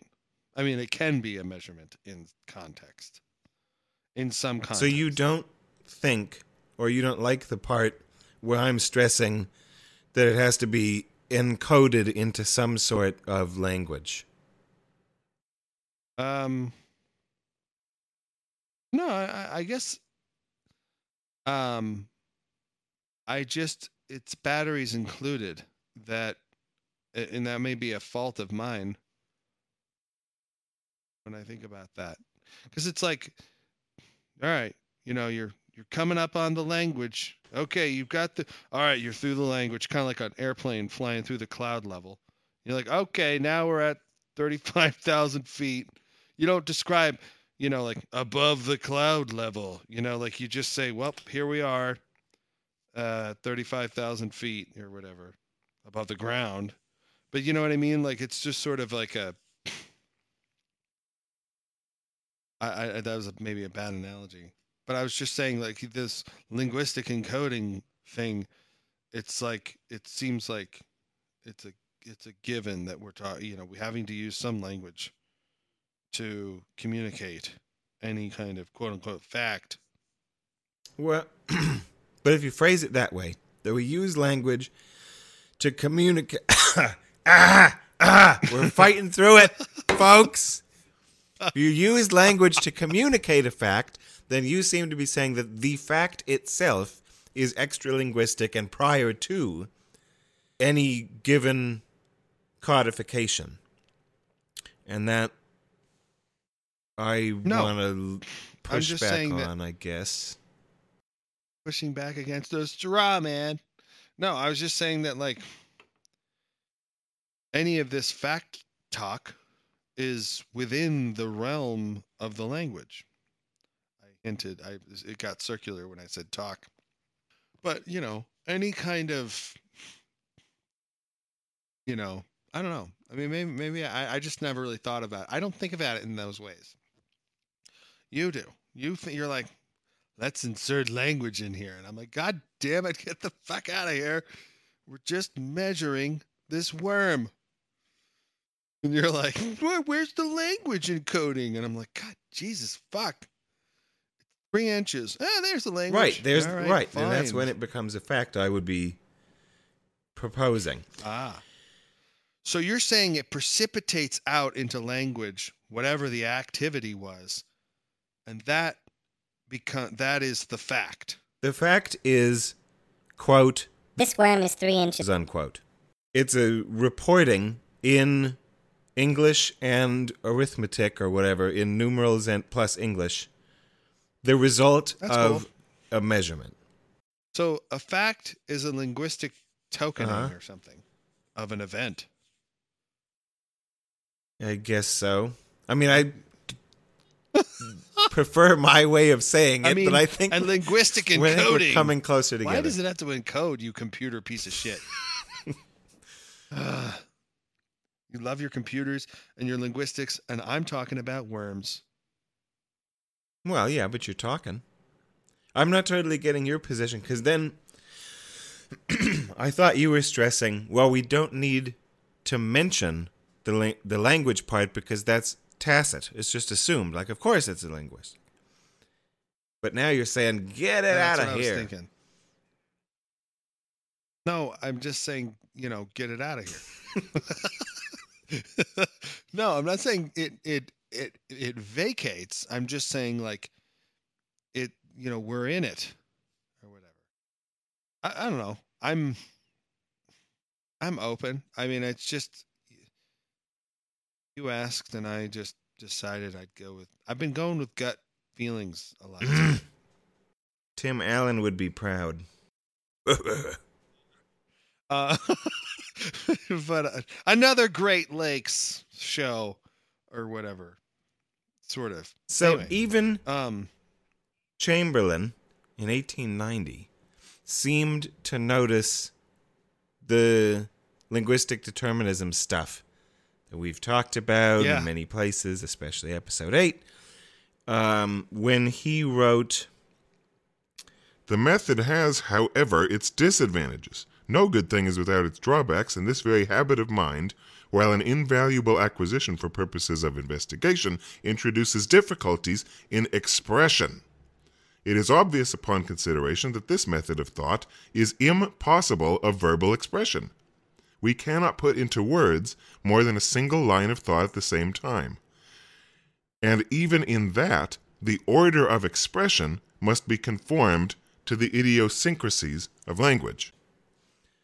and to me, that seems to be in tension with this earlier claim about full first full facts, then blah blah blah. Um, If you, even while engaging in his method, still have to put it into words in an order of expression, which itself must conform to the language.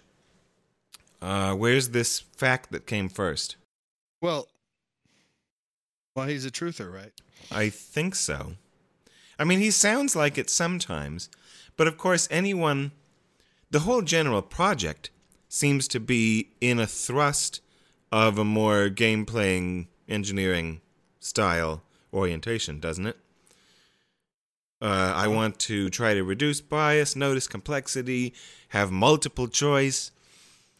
Those aren't very truthy sounding things. And it's a review, so he's also a bit of an overseer blowing a whistle. hmm He's like, you know, he. Right, and, and anyone who's doing historicism is kind of overseeing. It's like he's he's giving lip service to truth at times. Maybe I don't know. He's kind of he's he's all over the place. You know, it's uh he's he's breaking new ground. I don't know. You know, it's uh it's complicated. He you need multiple working hypotheses to figure him out. And then there's whenever reading these old timey papers and not being and, and being somewhat ignorant about the fullness of the context, it's hard to know when people are adding in concessions to what they know to be popular positions but not really taking them. And my prime example of that, I think, is if you read Francis Bacon and the way that he talks about God.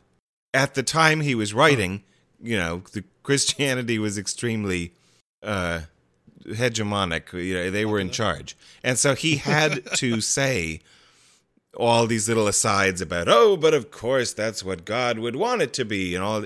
But it seems obvious reading back now to some of us that he was actually being a bit of a polemicist and just satirizing and poking and uh, teasing these guys, and that he didn't really buy it.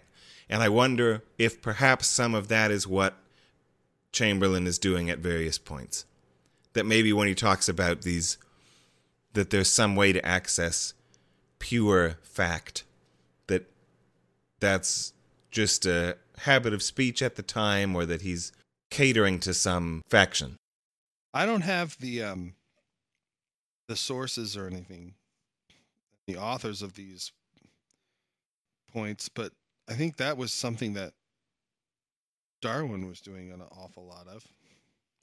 Um, for instance, I think somebody, some young up and coming science scientist, science person, whatever, was asking him for advice, and one of the things he told him was to always do like, you know, everything should be induction because that was, you know, know, the view of the day, even though Darwin himself was, you know, deducing and hypothesizing all over the place. You know, he was, you know, he created it as if he had, you know, he, he created the picture as if he just went out and gathered a bunch of facts and then generalized about them, you know, um, when really he was just throwing shit against the wall a lot. He was like, oh, what if it's this? What if it's this? You know, like, you know, and, but the advice he gave to young scholars or whatever was, you know, just collect the facts and blah, blah, blah, because at the time that was what it was. So he was up against that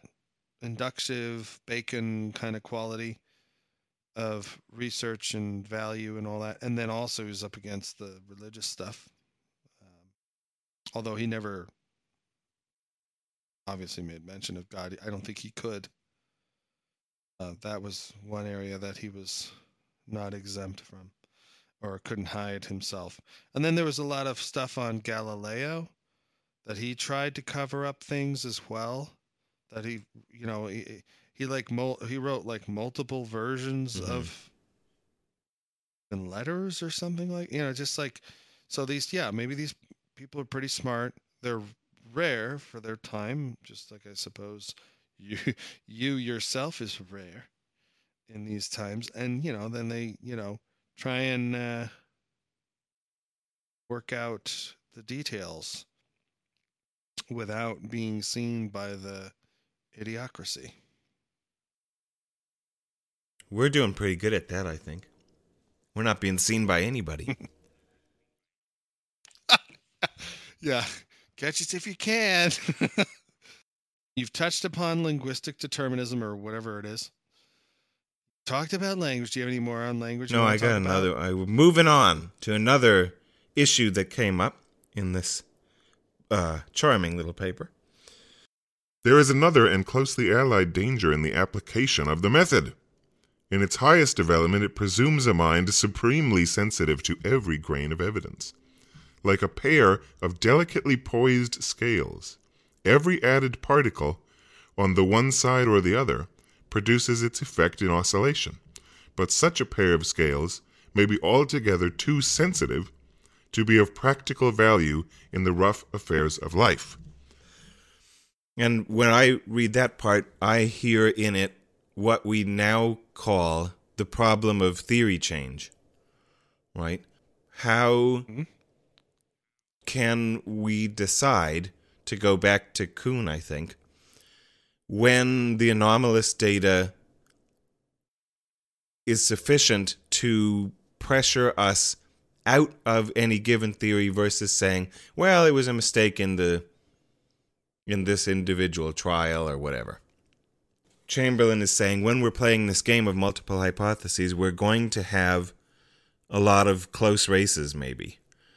And that might it be the case that it's t- that our tool is just too fine and that we run another trial and we get this piece of evidence and that puts a grain on this side of the scale in favor of this in favor of A and against B and it tips the scales and how do we ever decide when to get to the final adoption versus just this one versus this one it's a little bit ahead but maybe we're going to do some more Well, okay.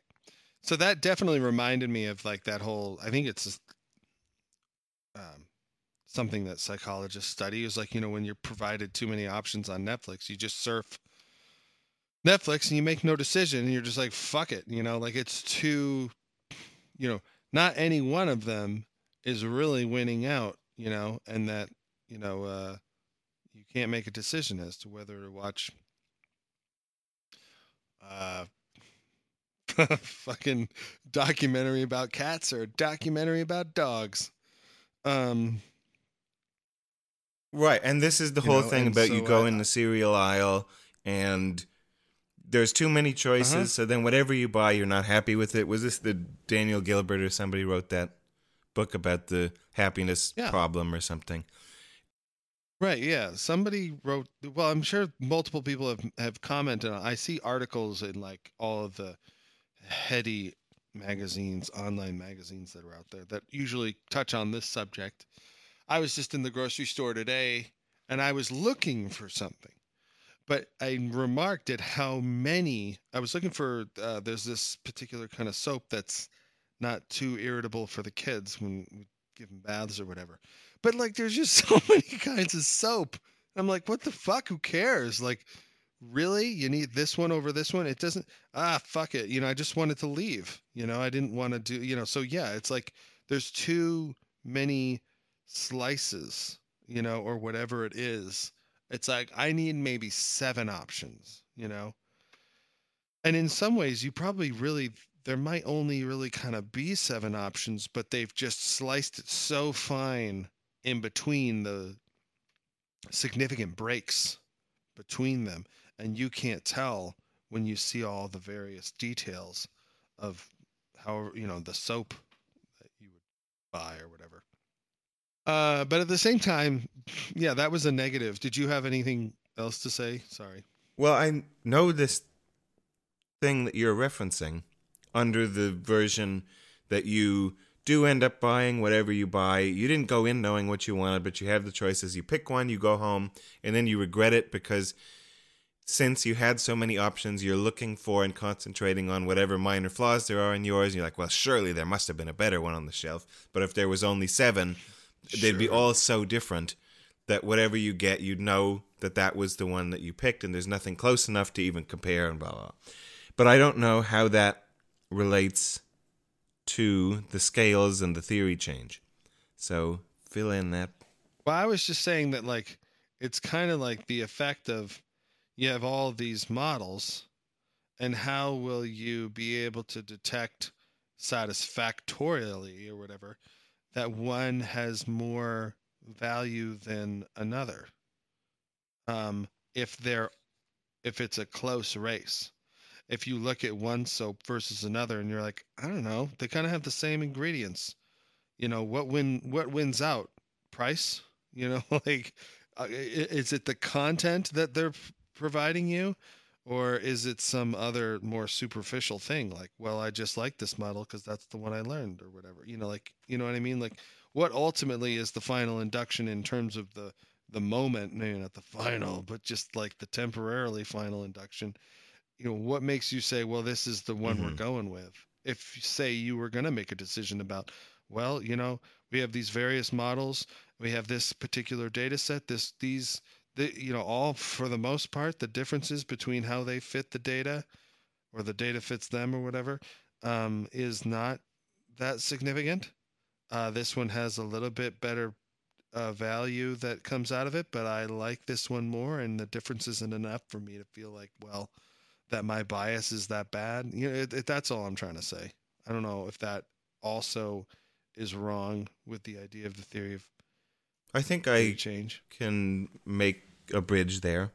That, for example, when you're making your grocery store decision, the grains on the scale would be things like, well, is this uh, one of those that says no parabens or whatever in it? Okay, well, that was one of my criteria. That gets the thing. All right, well, yeah, but the price is really high. Oh, that's going to go on the other side of the scale. And then you're like, oh, but Yeah, it's got a really appealing packaging. That goes over here. And uh, you have to Uh-huh. weigh these things out and eventually at, at least in that example there are more important values like not getting yelled at for standing there for an hour. You got other things to do and people to satisfy so that you're pushed into making your final decision. In and i suppose the analog perhaps in the case of science would be well the end of the semester's coming and my dissertation's due. I gotta defend one of these and I, I don't know something like that. Yeah. Um, what was the key issue there yourself? You you, you asked me um something. I was just bringing up the that that's a problem. I don't know that I personally have arrived at any good answer to it other than that that's another argument for generalized skepticism that at any moment uh, it's kind of a pro Kuhn anti Popper point, I think. Uh, when we talk, is Yeah. theory choice determined by falsification or by inference to the best explanation or something? I mean, and I hear the multiple working hypotheses probably goes well with the IBE stuff, right? That we come up with a bunch of different ones, but the falsification is a little bit oversimplified because any putatively false evidentiary result can be accommodated if you, in a Quinean way, shift around other nodes in your web of belief or in your theoretical framework. You can make those fit and not change theories, and that there's an indefinite number of different ways to deal with anomalies. And I prefer that Yeah. method over the straight popper falsification stuff. Yeah, falsification seems like the null, and then the in, inference to the best explanation feels like the more multiple working hypothesis view. I think I do. um, what other little nuggets did you want to talk? I have one. I could talk about some stuff for a little bit, and then you could get back to some of yours if you want, or we can continue with some of the things that you thought of when you. What you got? paper. What happens if your ruling theory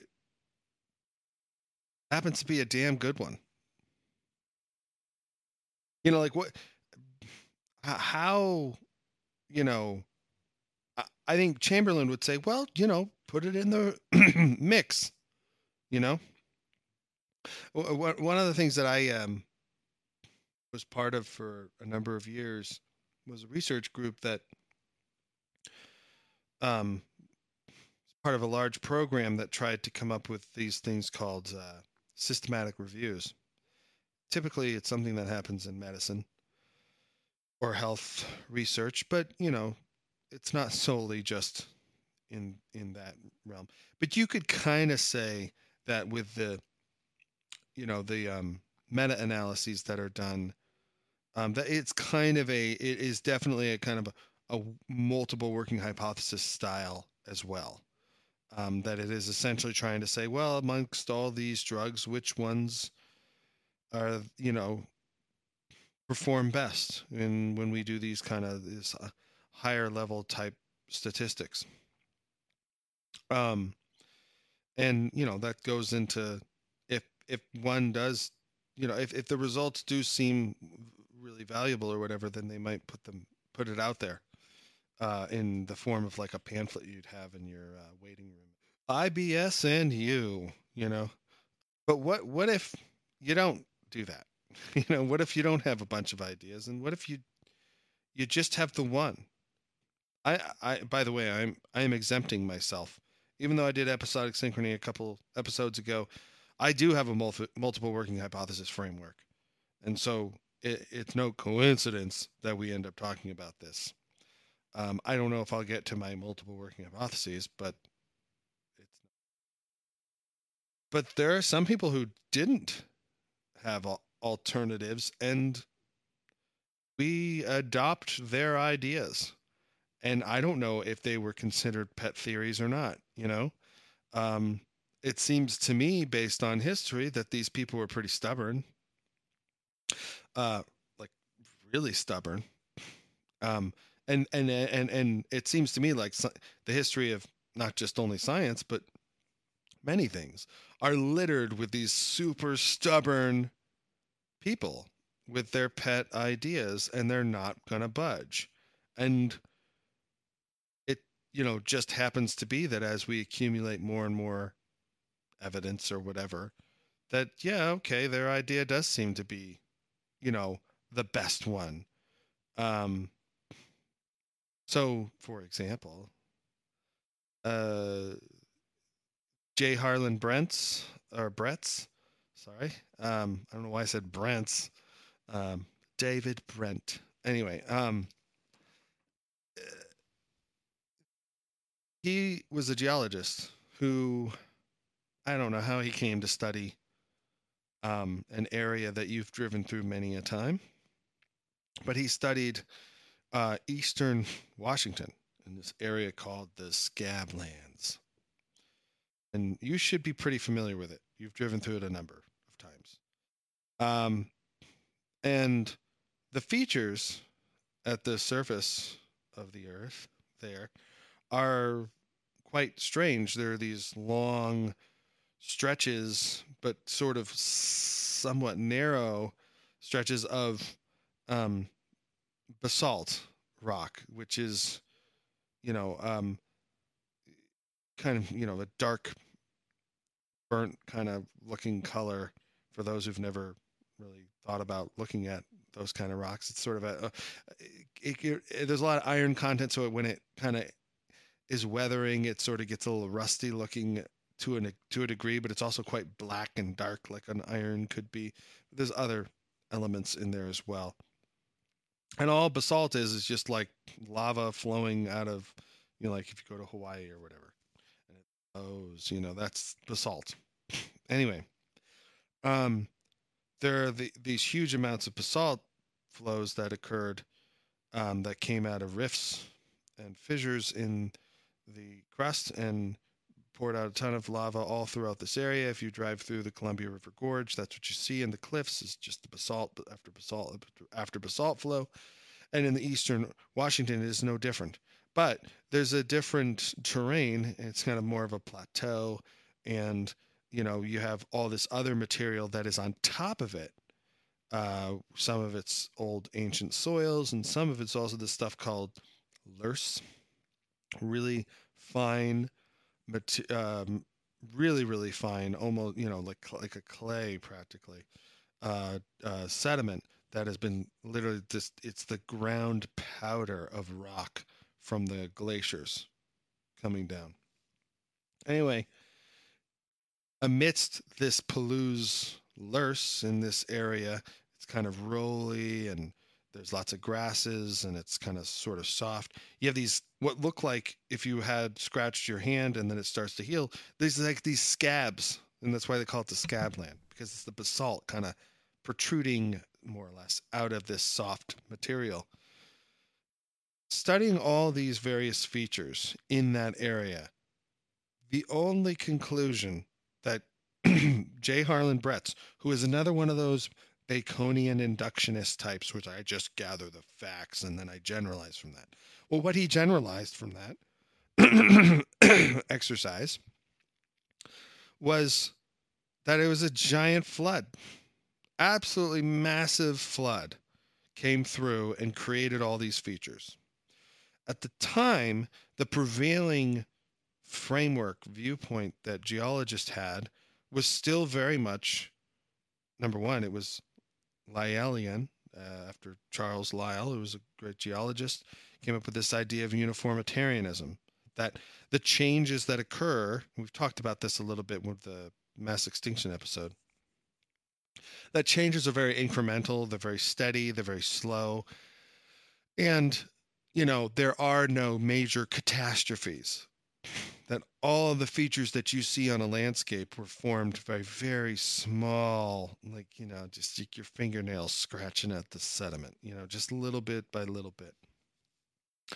Um, and uh, it was still quite present at the time that, you know, J. Harlan Bretz was working on his, uh, you know, his geological studies of the, the landscape in eastern Washington.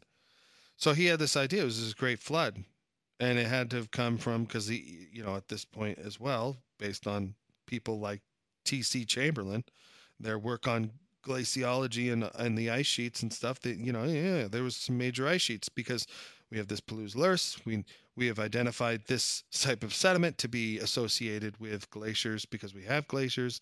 We have this kind of sediment actively being produced in other places, and you know we, we this is just a massive amount of it. It indicates that there are some really big ice sheets, and you know hey, ice sheets are made of ice. It's water. It melts. We also have this framework of glaciers and interglacial periods and all that kind of stuff.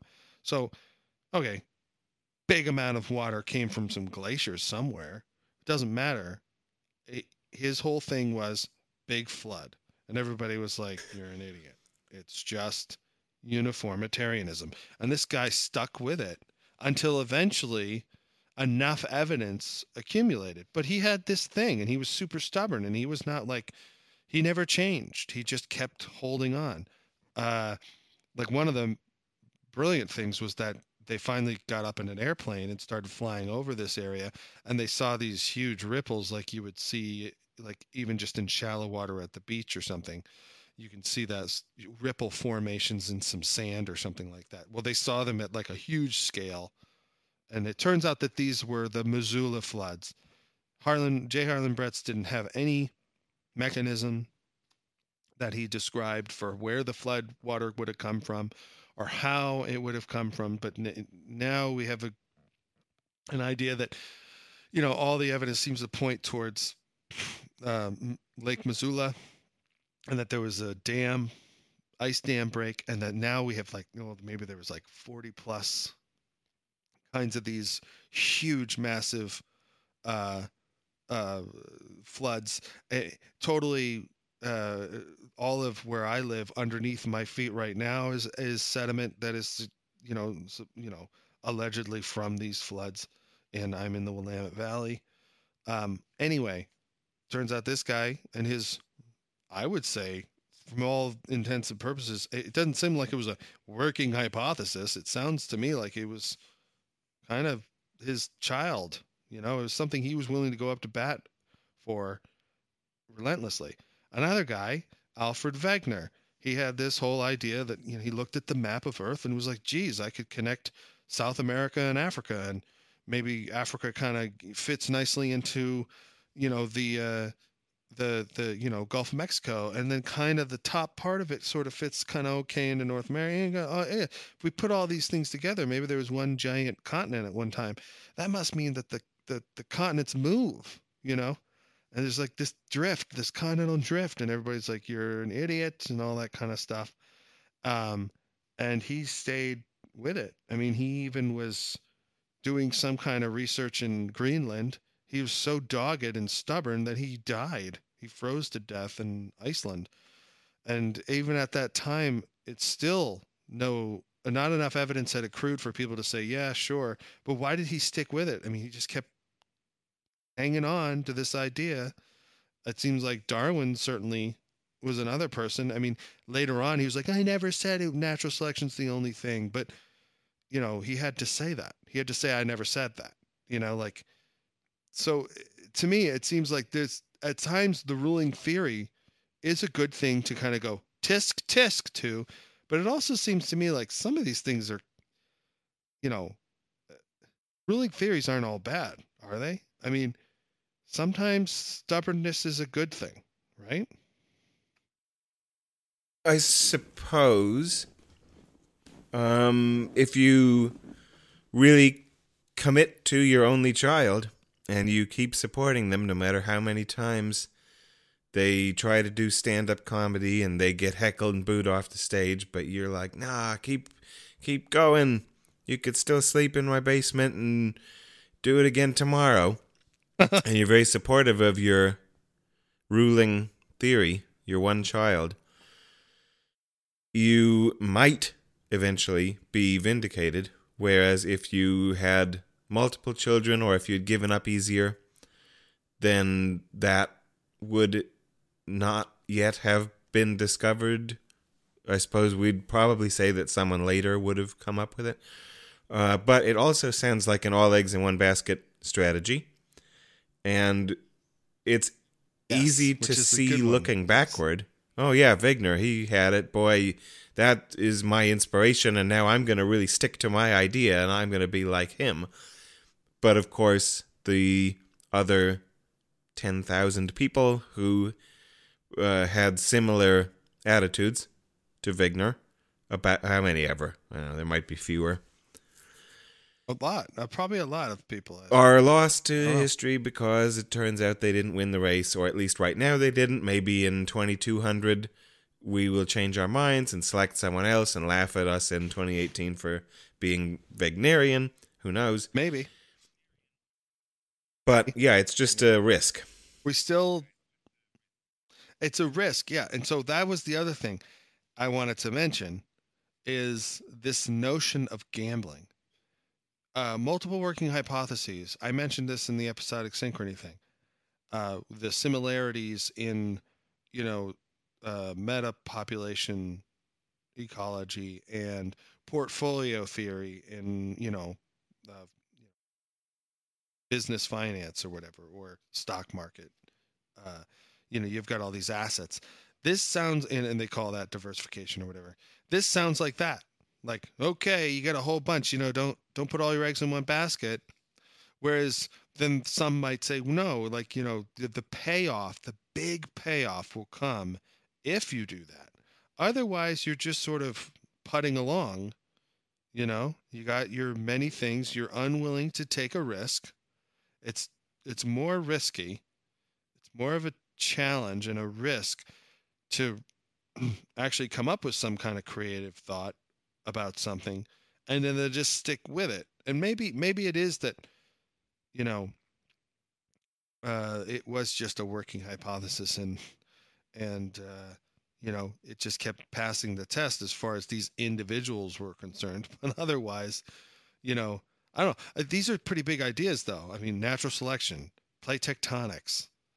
The missoula floods are not as big of an idea but they were a big deal with respect to the idea of uh, catastrophism. Can we have big major changes um, uh, on earth? And that was definitely something that oddly enough went against some some of the ideas of Darwin, who in his big old book on origin of the species did talk about how you know the fossil record is or the rock record is the only thing that could you know if it was correct then it kind of invalidates his theory he said. And therefore his whole thing was fitting the facts to his theory where he was like well the the, the rock record's terrible you know? He just he went in that direction. And yet he's lauded as a king among kings of idea makers with natural selection it's huge as far as science is concerned it's one of the big ones. I- I've even heard of it. and he yeah so i'm just saying like what it seems to me like i'm not saying put all your eggs in one basket but some people have and it paid off like a motherfucker Sure. I'm just saying, you know, there's many, many more who also put their eggs in one basket and they got smashed. well here's the question. Is it worth it?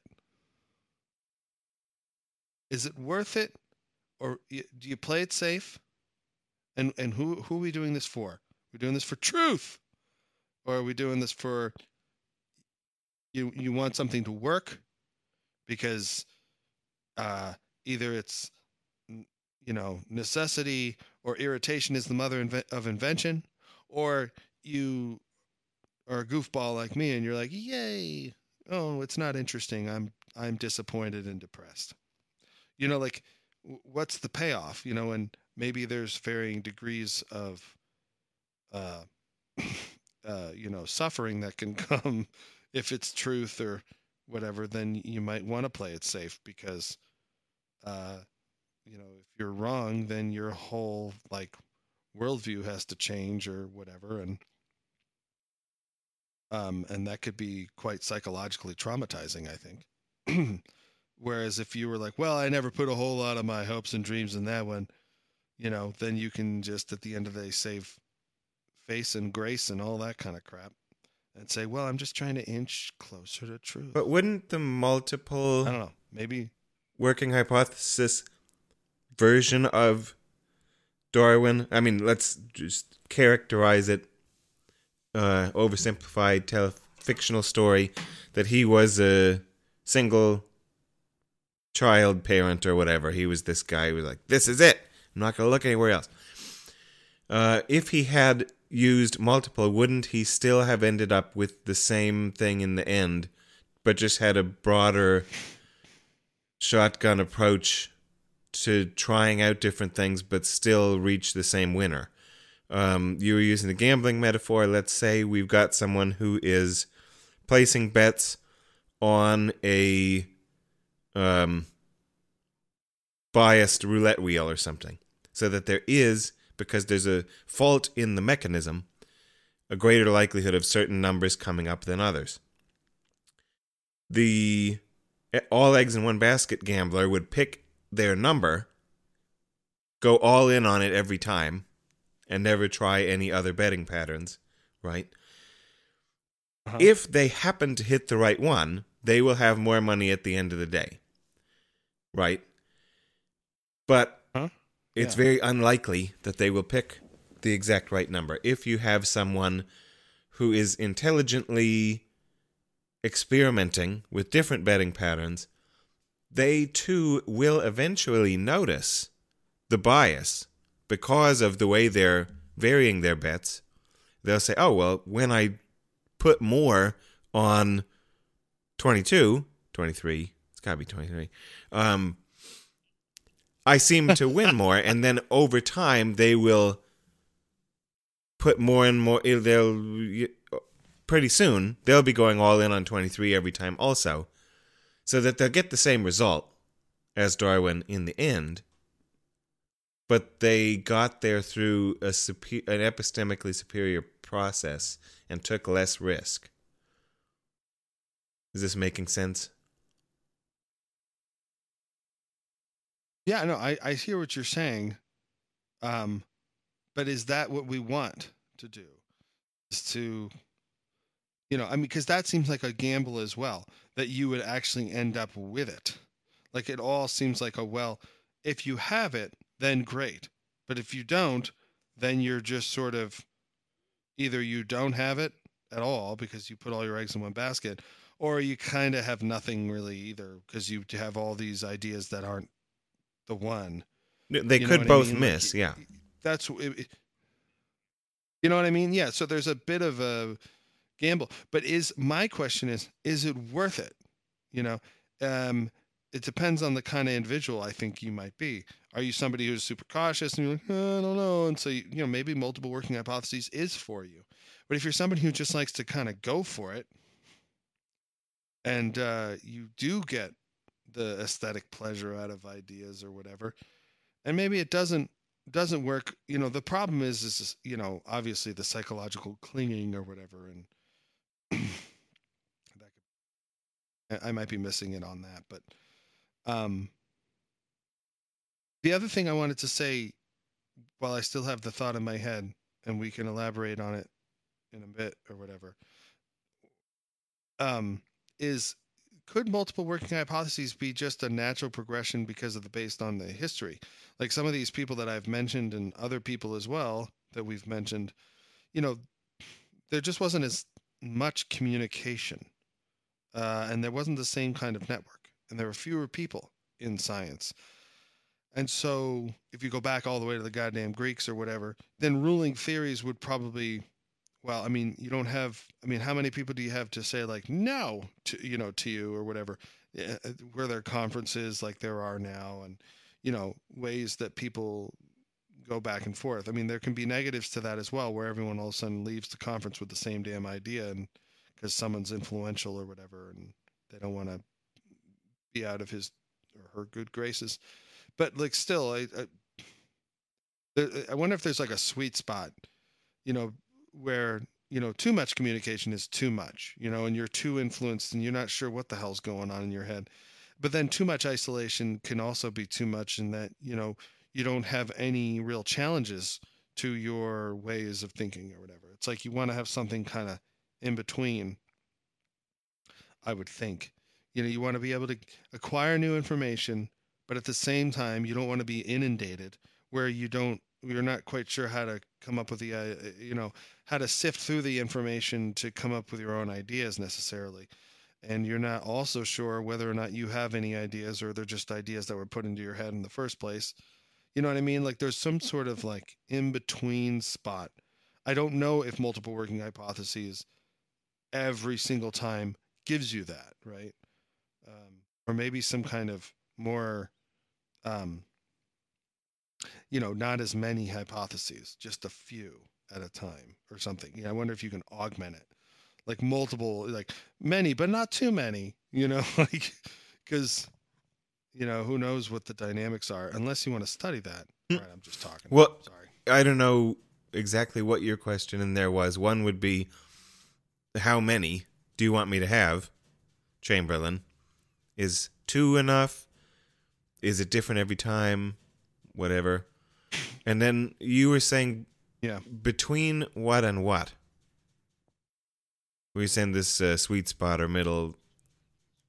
Oh, between yeah, like a sweet spot between having too many hypotheses that you're comparing versus you know being so you know isolated that you just have your little ruling Mhm. theory or whatever about you know what I mean? And you don't have anyone to bounce the ideas off of. You're just by yourself and you know all on your lonesome and that isolation isn't going to help either. Like so there's some kind of I wonder what the sweet spot is where you have more than one theory, but you know, like that's where I was saying, like, do you just do like three at a time, and then um, take the top two and add a third one or something? You know what I mean? Like, and out of those, Because you know, there's just keep. always an indefinite number of possibilities. So then, one way Yeah. you could search for a sweet spot is to uh, have some sort of constitutional value set type thing. Well, all right, we're going to do parsimony is just one of the uh, bill of. It's on the you know on the Ten Commandments of science, and so any you don't ever have to have in your multiple choice any duplicated hypothesis, but A has 10 elements and B has those same 10 elements but two more. Well, you can always forget that. And then you could put how many ever commandments you wanted in. And that can help you go from an indefinitely large number to a reasonable number.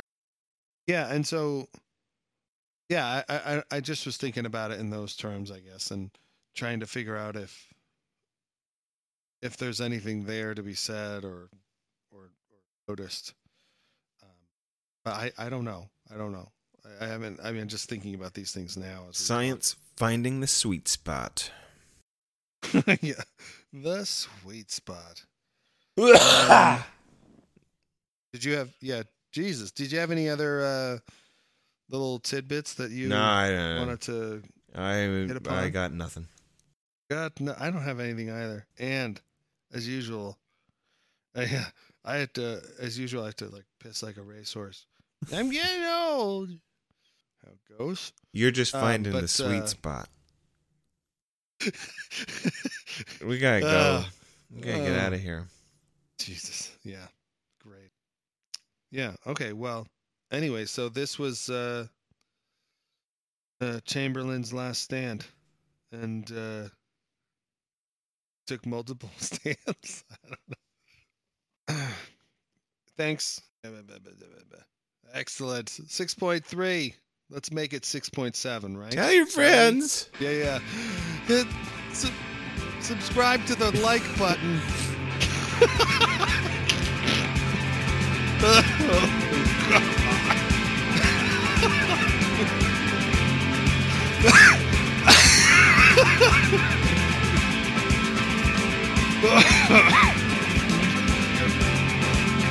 You're welcome.